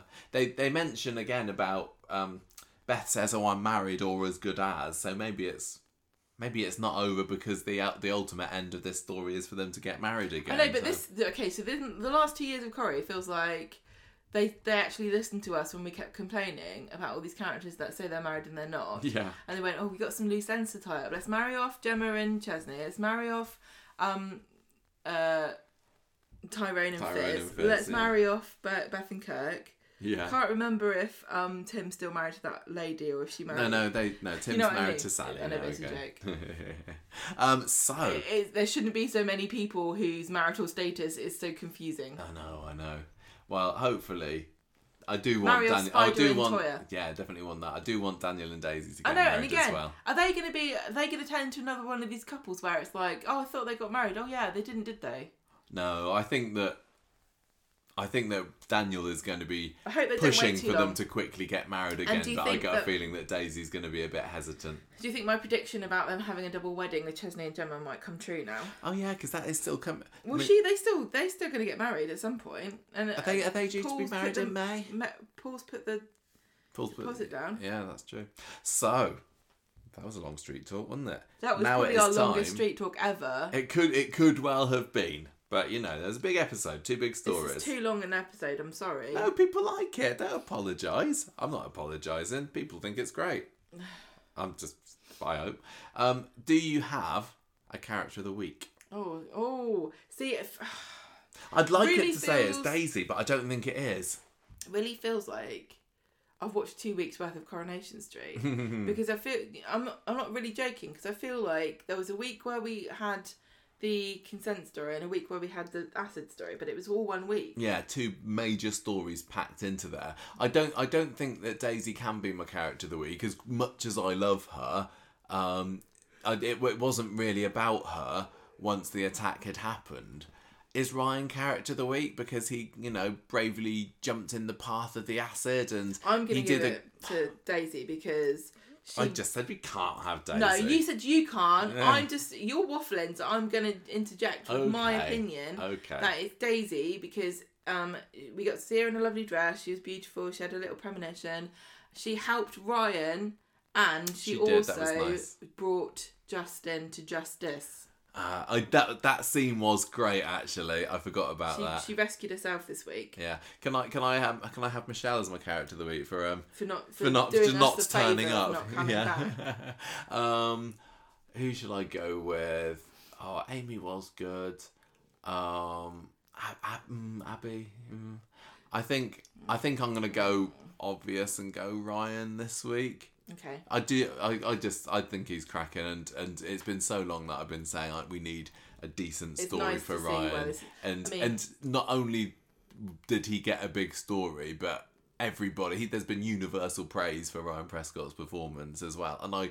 I really felt for him when he was in bed and just kind of making jokes and things, but really, Trying to you be know, brave. trying to be putting a brave face on it in that But it's situation. also really hard an to do. indication of how great Ryan Prescott is as an actor that he played that perfectly. Hmm. It really felt. I mean, both Real. both Ryan Prescott and Charlie Jordan have shown this week, and and Charlie in, in more recent weeks, that these two characters that came in as comedic characters, didn't they? well, No- they, were, they came in as they- kind of like bimbos. yeah, they both were. This week has shown that they have got brilliant range. got a lot of depth. They're, they're, they're super.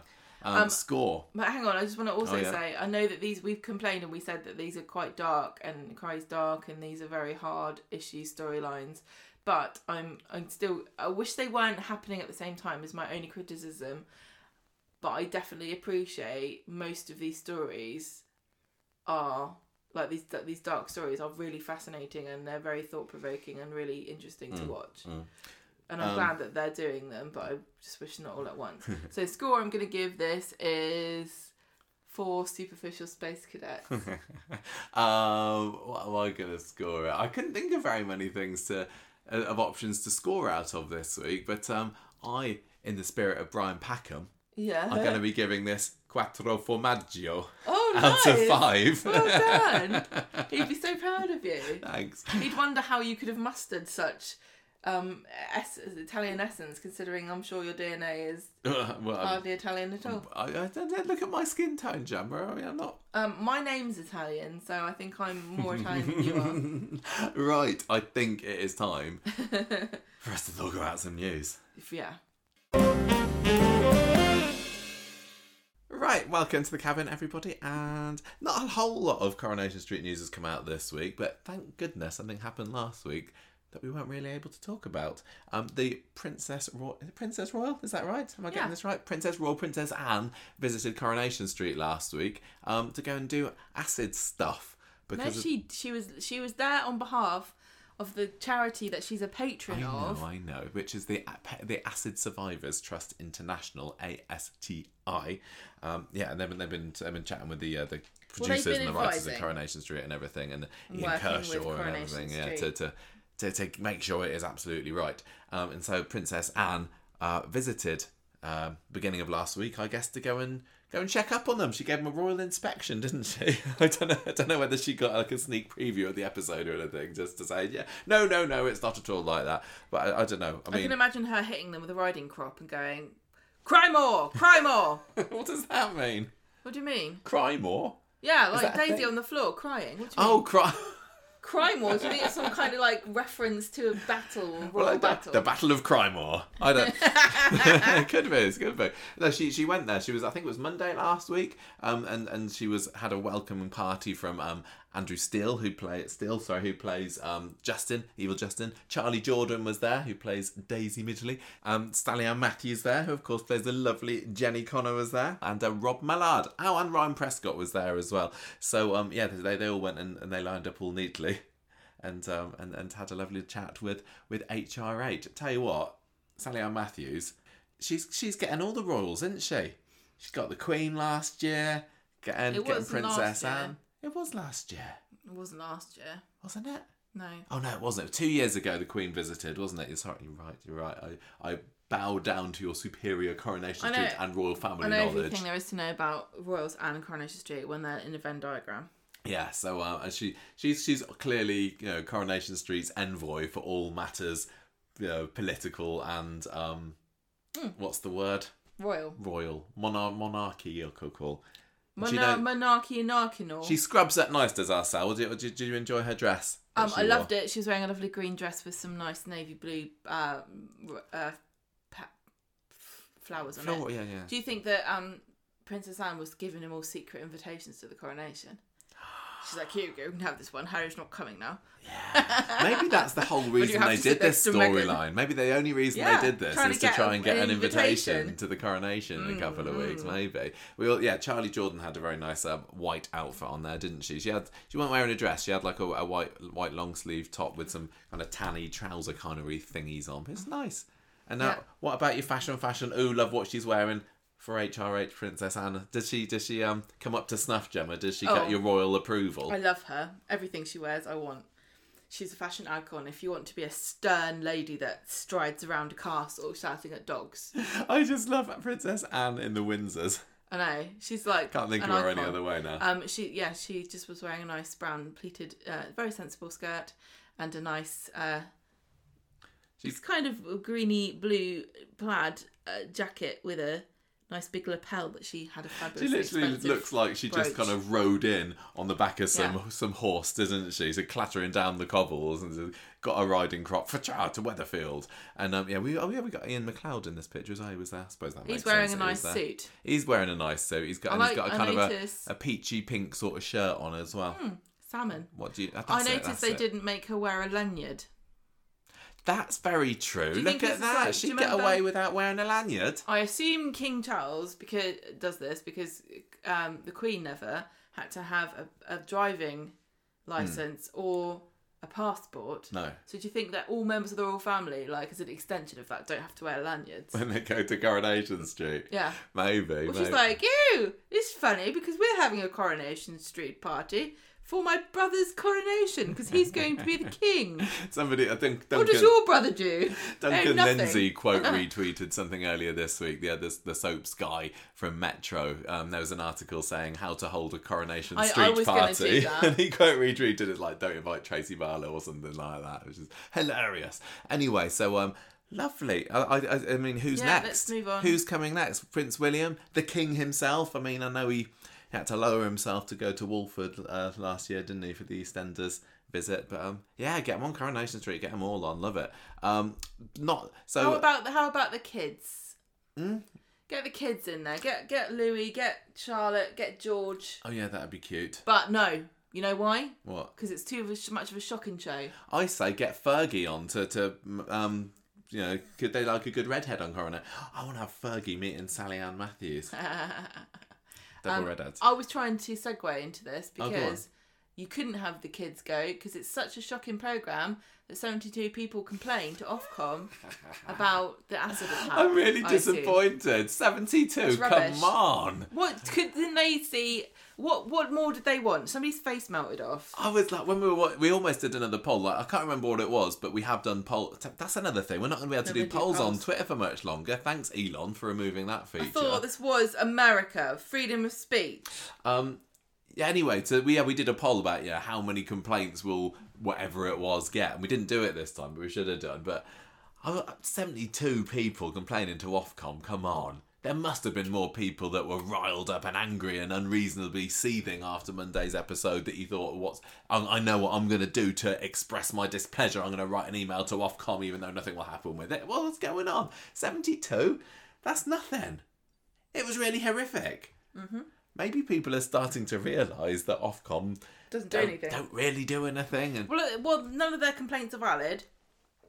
none I of don't his think- complaints. Corrie's com- People that complain about to Ofcom hardly ever, ever is e- ever upheld because it's normally just people going, "I didn't like that." I know. I think Ofcom is just there, like as a like an ocean to shout into or something like just to make people feel better. Well, but it's a- actually, they it- don't do anything. Nobody works there. It's just a computer in a in a big room by itself, connected to a printer that prints every report out, and it falls directly into a shredder, and then the shredder gets collected every week by a man who's got a hamster. There must, there, it must have upheld some complaints about something. It's probably like when but when um Holly Willoughby or or Philip Schofield says a rude word on on this morning or whatever it's called, maybe and then they're like, right on it, right on it. I don't know. I don't know, but I, d- I can't remember. I mean, maybe I, I haven't actually had much time to think about it because it's only just come to me now. But has Coronation Street ever had a complaint upheld against it? Because they know what they're doing.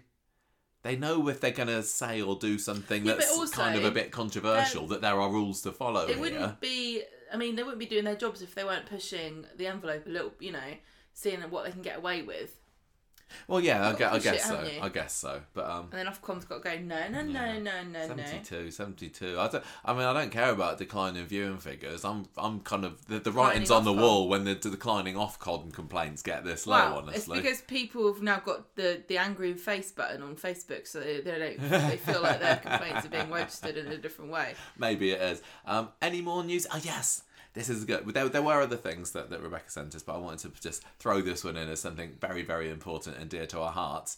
Not I'm a Celebrity, although that is what it's about, but Helen Flanagan on I'm a Celebrity. That's right. Just like Paul O'Grady had Lily Savage as his alter ego, Michael is also Helen Flanagan. I, I, I do have, I don't know, think Helen people Flanagan. realise that. Helen so we've Flanagan got Helen in the studio today. So she, she she's going to be on the all star version of I'm a Celebrity, which is already all star, but it's it's like of greatest hits. It should be called Cream of the Crop. I'm a celebrity. I don't want to eat this. What is it? So Helen, F-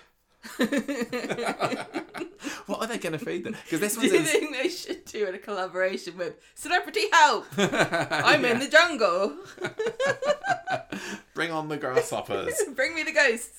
Um, so they're, they're going to do an all-star version of I'm a Celebrity, like all the best celebs apparently from the past. I don't know how many years it's been going on, million, and they're, they're rounding them all up, sticking them in South Africa for a change, and they're going to be. I don't know what do you do in South Africa? horrible, hunting probably. lions or something. Um, so yeah, they're not they're not in Australia. They're not in a castle in Wales. Helen Flanagan is going to be joining such other famous celebrity names as I've actually got no idea. Oh, Carol Vorderman, she's going back in to do it, and, and they're going to be doing celebrity stuff. And it's this month. It's April. We're not in April right now as we're recording, but we will do by the time this is out. Don't know when, but I've seen an advert on the TV with Ant and Dec driving around in a jeep in in the in the savannah. So I guess it's coming soon. Hmm. And and Helen Flanagan provided much entertainment when she was on it quite a long time ago because everyone was phoning up for her to do the awful tasks and she was just chickening out and crying about them all I think wasn't she but I don't I don't I think I read somewhere that this isn't a I don't think people can phone in to get What's the celebrities to point, do then? things in this version. What's the version point? Anyway, Maybe that's why she's agreed to do it. Maybe that's the Anyway. or maybe that's the reason why they made it. No, there's there is a clause in a contract saying I'll only come on the show if people can't make me do things and eat things that I don't want to. right, Helen. Mm? I'm I'm going to ask you a question. And last time I asked you this, you didn't know what you were saying. Oh, we, So I we want have you to rehearsed think this. about this. Yeah.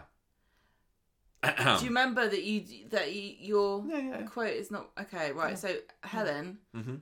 um, what do you think you're going to be like in the new ep- new series of I'm a Celebrity? Get me out of here. I'm in South Africa. I don't want to be here. Well, am I going to be a jungle warrior and amazing? No. I'll be scared, but we'll have a go. And hopefully, it'll be a lot better than last time. Well done. Well done. Yeah. Thank Oh, you, Helen. Think you can go now. Helen Flanagan. let yourself out, thank love. you for always being in the news. It feels like, you know, times between appearances on Conversation Street are getting fewer and farther between, but I never give up hope that you will do something crazy and be on the news so that we can invite you onto the podcast because we do love you. And um, any new listeners, it's a long running thing. we know it doesn't make sense. It's a Oh, Guinness World Record Award winning joke. Yes. Bring her back to Coronation Street. I'm hoping that this is just like maybe this is just the final, you know, get her into the public eye, and then as a grand announcement at the end, she's going to be like, "I'm coming back to Corrie." So do you think she needs to raise her profile so that she'll be Yeah. considered for a return by Corrie bosses? I think and the so. best way of doing that is to go to South Africa. Yeah, yeah. Well, she's raised some other things recently. No, but anyway, uh, I'm not um, interested in that that is it for the news. Um, So I suppose it's time for some feedback. Should we do some feedback? Feedback. All right, feedback time then. Um, last week's Gemma, look at this score, three point nine one. Good. That's not bad for last Nice. week's Corrie. Really interested to see how um, this week's goes. I think it, I, it's going to be four points. I think I reckon. I mean, uh, quite often I find that when there's at least one really big episode in the week, often people will give it the week a, a really high score, no matter what the rest of the week was. And I'm not saying that Wednesdays and Fridays weren't great as well. Um, they were just not quite with the same momentum and, and drama as Mondays. But oh yeah, I'm looking forward to seeing that. So um, if you're in our Facebook group, please please do vote on the poll. But in the meantime, last week we had Richard who gave it four interesting lectures about Belgian cartoon characters with quiffed coiffures out of five. Um, Jack gave it four toilet roll wedding dresses out of five. God, that seems, seems like so long ago, know, doesn't it? The hen, I mean, hen yeah. night. Um, Ricky um, was my pick of the week, who gave it four bookworms with a good grasp of their Dickens out of five. So thank you everybody who has voted. Now we have got quite a lot of feedback this week. Um, I'm just We might have to skip some people. Wait, no, we're gonna we're gonna have to. I'm gonna. right. I want to skip Nancy and Rebecca this week because they get in every week, and we got lots of other people that we want to do, and we're running a little bit late. So I'm sorry, girls. Hope you understand. Um, I wanted to start off with this Chris one though because this is good. This is about our. Uh, this is tying on to our. Oh, Yeah, this is our Jimmy Hill tweet here. So um, Chris says Jimmy in, Hill tweet. uh, email, sorry, in a feedback section, which I am sure will be full of references to the dramatic and traumatic happenings around the stalking storyline. Yeah, you just we'll get there. I'd like to lighten the tone a little and talk about the Chinny Reckon discussion that featured in your previous podcast. Although I was aware that some folks did favour that phrase in certain parts of the country, there are indeed many regional variations. The tongue in front of the lower teeth while saying the words action seems to be common to all of them. Ooh, it's that, isn't it? Action. Yeah, there, there, there, ooh. No. that's it, isn't it? Yeah. Um, and it's um, as is some form of chin scratching or stroking, Yeah, yeah. but the text varies a great deal. For reasons I've never been able to discover, here in Liverpool, you'd express your belief at Or what was disbelief. disbelief, sorry, at what was being said by a classmate at a. I'm not reading this very well at all. You'd express your disbelief at what was being said by a classmate by saying Edna. Well, Say before in a Liverpudlian accent. Edna, yeah. Edna. Is that it? If you're chinny, reckon. Oh yeah, uh, with the traditional moves and a more outrageous claim being made, the more flamboyant Yeah. the gesture. I remember Edna, doing that. Edna. I remember, I remember elaborately like flicking my hand out to do a really big Itchy chin. chin, itchy chin. In nearly Widnes, they'd say chin beams. I've not heard of these. Chin this is brilliant. Chin beams, chin beams. In Runcorn, it was gogger.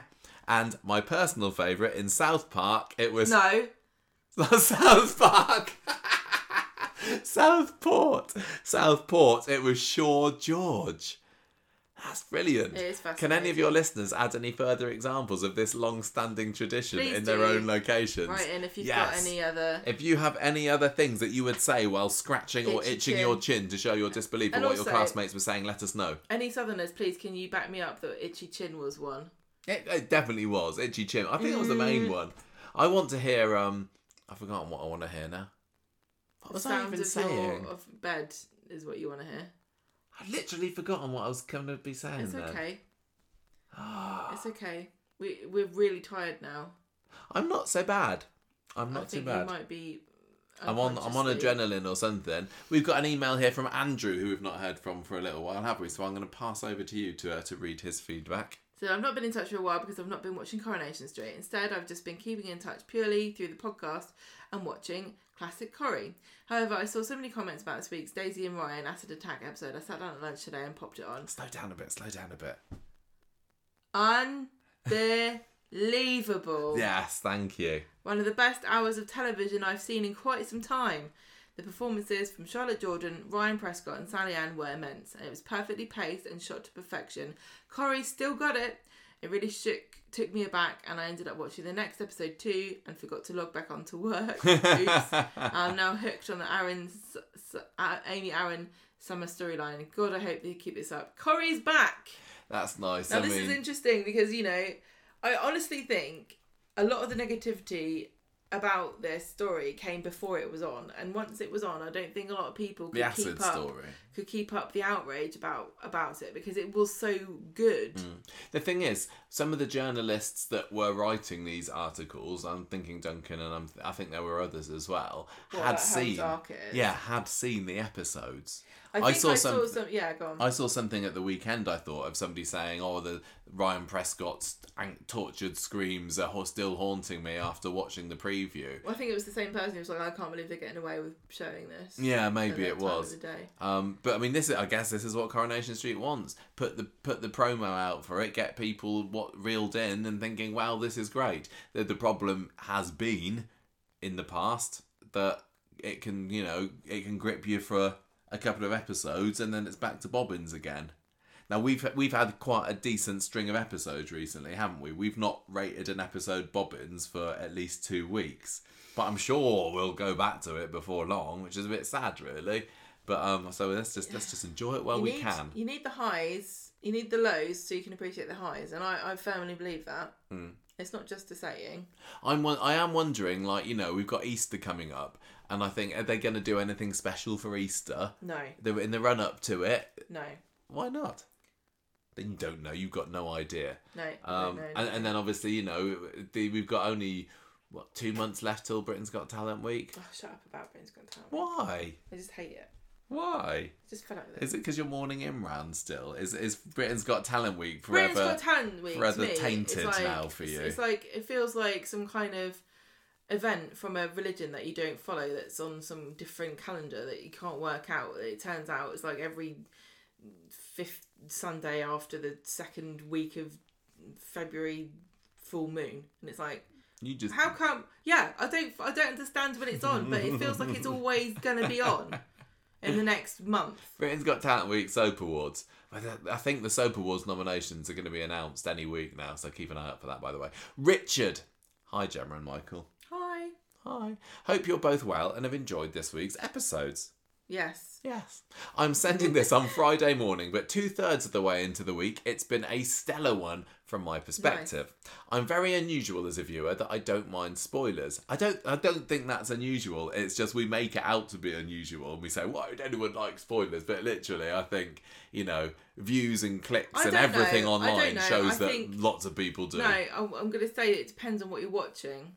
I think there are some TV shows that people hate to be spoiled on. Oh yeah, for sure, but I'm saying soaps. Corrie, I don't know. I think sure. I would say the majority of Richard Curry can say- viewers Yeah, do like spoilers. I'm just saying he's not Don't- unusual. don't I'm saying he's normal. You're, you're, you're normal, Richard. Not like us. Deal with it.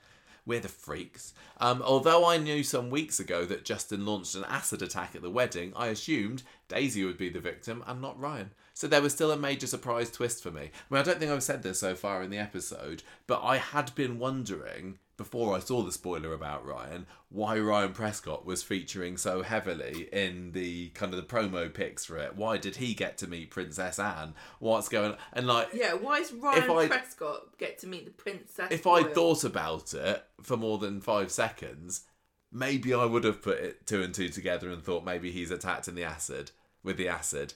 It like looking back at it now, it's kind of obvious, really. But Well, yeah, they, I mean, they kept it a nice you know surprise. me and my wild theories. If I had been allowed full reign on this, I would have predicted that it was Ryan that threw the acid on Justin. Yeah, and what- we forgot to mention It's we. not um, plausible. We, we've been told that we predicted an acid attack near the beginning of the year on Coronation Yeah. Street, didn't we? I don't remember doing this at It's- all. Does anyone remember us talking about an acid attack back earlier this year? Can you find the clip? I never take any credit for predicting anything on Coronation Street because it's like it's like throwing a million darts at a board and getting a bullseye. It's like a thousand monkeys. Yeah.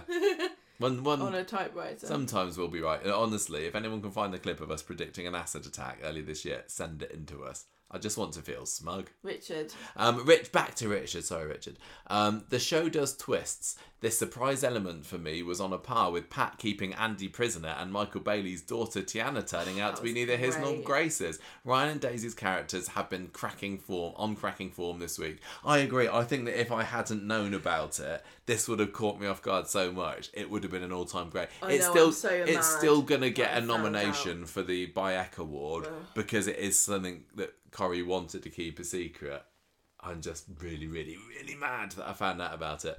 Um, Amy's storyline continues to develop well, and I've appreciated seeing both of her parents' reactions to Amy's assault. Yeah. Tracy can be a very loving mother, and her reactions have mirrored the unconditional support Blanche always gave Deirdre, and Deirdre always gave Tracy in a crisis, despite how much they rubbed each other up the wrong way at less dramatic times. Steve's character is four years younger than me, but despite not having children myself, I fully understand Steve's reaction to finding out too. Um, a really strong couple of episodes so far, and fingers crossed it continues into Friday.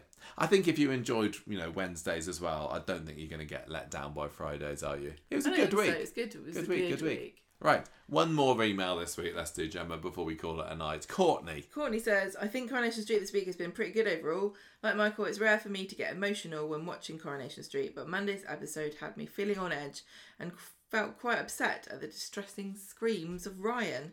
Ryan Prescott and Charlotte Jordan are fantastic actors, and if their performances do not get them awards, then I don't know what will. See, I, I'm wondering about this. I still get a horrible feeling that Ryan Prescott is going to get overlooked. Yeah, I think that Charlotte Jordan, she's going to be, you know, the, the Sally Carman, let's throw awards at her this year. Rightly so. But I don't know. I just got this horrible feeling that that that Ryan's not going to. I know, but again, I agree. I agree that they sh- the the award, yeah.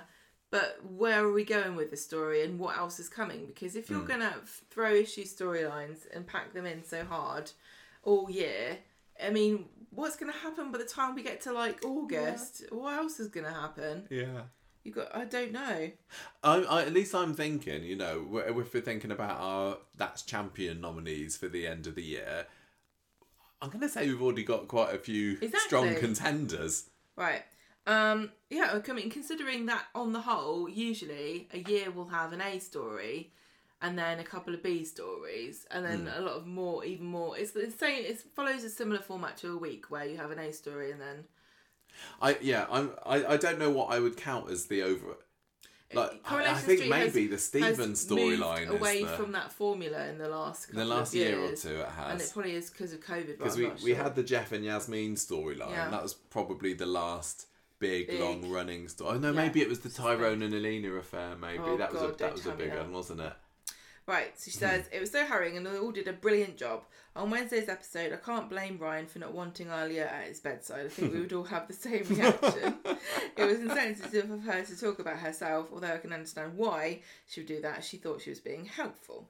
The Amy storyline intertwines well with the stalking storyline, and I am pleased that Summer now believes Amy, but I wonder how the storyline will progress from now. The stuff with Brian was silly, but Mary's annoyance with the coo- cooking their spaghetti was funny. Oh, that was funny because that was when Mary did have Mamma Mia. Oh yeah, it? that was funny. I think when Mary is not over the top, she does comedy really well, but maybe that's an unpopular opinion. My character of the week would be Ryan, and I give this week four cannolis eaten before dinner out of five. Out of as a side note, uh, can I just say I always look forward to Street Talk, but this week I've especially looked forward to it because it's nice to listen and share experiences of harrowing scenes and storylines because they can be distressing at times. And there's someone who watches Coronation Street by myself, as my family aren't really fans, it can make you feel a bit down afterwards. But hearing it discussed in a way that is sensitive but also humorous when appropriate is nice that we can all share their experience. Like when the hate ti hate crime storyline happened, Mm-hmm. listening to the podcast made me understand it better and feel less alone that we all shared the experience of watching it and going through those feelings. So thank you both. Like Gemma says, you don't both plan for these things to happen, but they just come, and I think you both do a really good job at handling these topics without being disrespectful, while still making it about Coronation Street as a whole. Oh, thanks. Well, I hope we did. I feel like we were a bit too flippant this week, but thank you very much, Courtney. I mean, we Mm. I'm know. I think. not. I think the idea is that I hope, I think, never make fun of the person it's happening to, um, as as like and and also understanding that this happens to real people, but you can make fun of the of Yeah. certain situations and and just just not lose sight of the fact that it is fictional. I don't want to be po faced. No, we can't. We- That would be that wouldn't be us anyway. No, that would lose And- what and- makes this and what it's- You know, we're not just um being two faced about it because we've dealt with some very dark things that have happened to our, in our lives with humour, Yeah, and that's how we cope. Yeah, yeah. And you know, and also after the, this week, there's so many horrible things, fictional things. Um, I I can't. I've got to, got to laugh about some of them, but not Yeah. The Last of Us Two. No, that's just too And, horrific. and, and make fun of earlier. Has anyone There's played it? Can that. somebody please? I Nobody need- has played The Last of Us 2, Gemma. I need, I need, yeah, but I need some. I need. To, can we make a support group? I've been playing Syriza and the Lost Demon this week, and now that's a bit more of an obscure one. And Splatoon. I, I, was Now the story of Splatoon. Is really sad, actually. Um, right, everybody, we need to go to bed. Tis late. Delirious. Tis 10 to Goodbye. How do, Enjoy. we need to, how do people get in touch with us? We need to say this. It's a tradition. Do you want me to say it? I'm going to say it. If you would like to share some feedback like these lovely people now. We have, started off on a different day. I know, different month. We're at Yeah. Conversation Street. No, I don't. I, I almost pinch punched you earlier, but then I thought you'd get mad at me because you told me last year we're not doing it We're not anymore. doing it anymore because it got violent. It did get a little bit violent, our pinch punching the other year. Leap power at each other. Gemma used. We went. Gemma would No. literally wake me up in the middle of the night Yeah, I would. To pinch punch me before I got to her. Right in the face. Um, so conversationstreet at gmail.com is where you can get hold of us. Send us a voice message. Go on. We haven't had one of those for ages. Yeah, go on. Um, we are at conversationstreet.blog pog, bleh, conversationstreet.podbean.com. That is conversation.podbean.com. It's a lovely blog. Um, write us an iTunes review. That'd be lovely. Um, we're on Instagram. We're on Twitter for as long as it lasts. It really, I'm really. When I was reading about Elon Musk and the getting rid of the polls and everything, this what's the other thing? Oh no, say yeah, saying that only verified users could vote in polls. There was something else weird that he announced. It really felt like the writing could be on the wall for Twitter, and maybe we Well, should be signing up to our Mastodon account. Going now as well. Yeah, it's For uh, people who don't pay. but while it's still here, we are there. Um, we're on Spotify. More people are watch listen to us on Spotify. It's great. Facebook. Um, if you can't find your Facebook group, just email us or, or, or message us. Somebody messaged us uh, earlier this week to say, "How do you get on your group?" So I showed them. Um, we are on Patreon. We did a Patreon. we didn't even talk about our Patreon episode this week, did we? We did a fun little Chat GPT related Patreon episode. This is Gemma's idea. We we rather than coming up with top fives for ourselves, we got Chat GPT to generate a load of Coronation Street top fives, and we rated them. It was a lot of fun Yeah, it was fun. good fun stuff. So I hope patrons you enjoyed that if you're able to listen. And of course And we also had um What? a special guest star that came on to help us. who was that? Um, it was um. Um, was supposed to say a funny joke, but I'm really tired. I don't know who you're talking about. I was going to make a funny joke about somebody, but I can't think of anybody. Literally anybody famous. Um, YouTube. We are really trying to push our YouTube channel this year. get the cat now. So do go along, Oh. watch our stuff, give us likes. like us, Shamefully begging for like it. us, Um, and and do honestly, if you if you like the sound of our bonus podcast this week, I do urge you to go to the YouTube if version you like the because sound, you'll like the pictures. the pictures are even better. Thank you to we've, we've had we've had a few comments Lots um, on yeah, on YouTube and, you. and Re- Rebecca posted a nice little review of Oh, that on really our nice Facebook group earlier today, just saying how much she enjoyed it. Which is good. Let's We put a lot of effort into it. Gemma wants to go, um, so we'll can go. keep my eyes open. We'll go. Um, oh, next week's Street Talk, this main episode, episode 570, timing's going to be a little bit different. Haven't quite figured it out yet, but it's going to be different. So, um, It's not. It's April Fool's. no, it really, It's all is. a trick. right, goodbye, everybody. You've not been listening to Conversation Street. Arrived- Arrivederci. Ciao. The music for this episode came from a podcastthemes.com. It's a trick. It didn't really. It did. Stop it.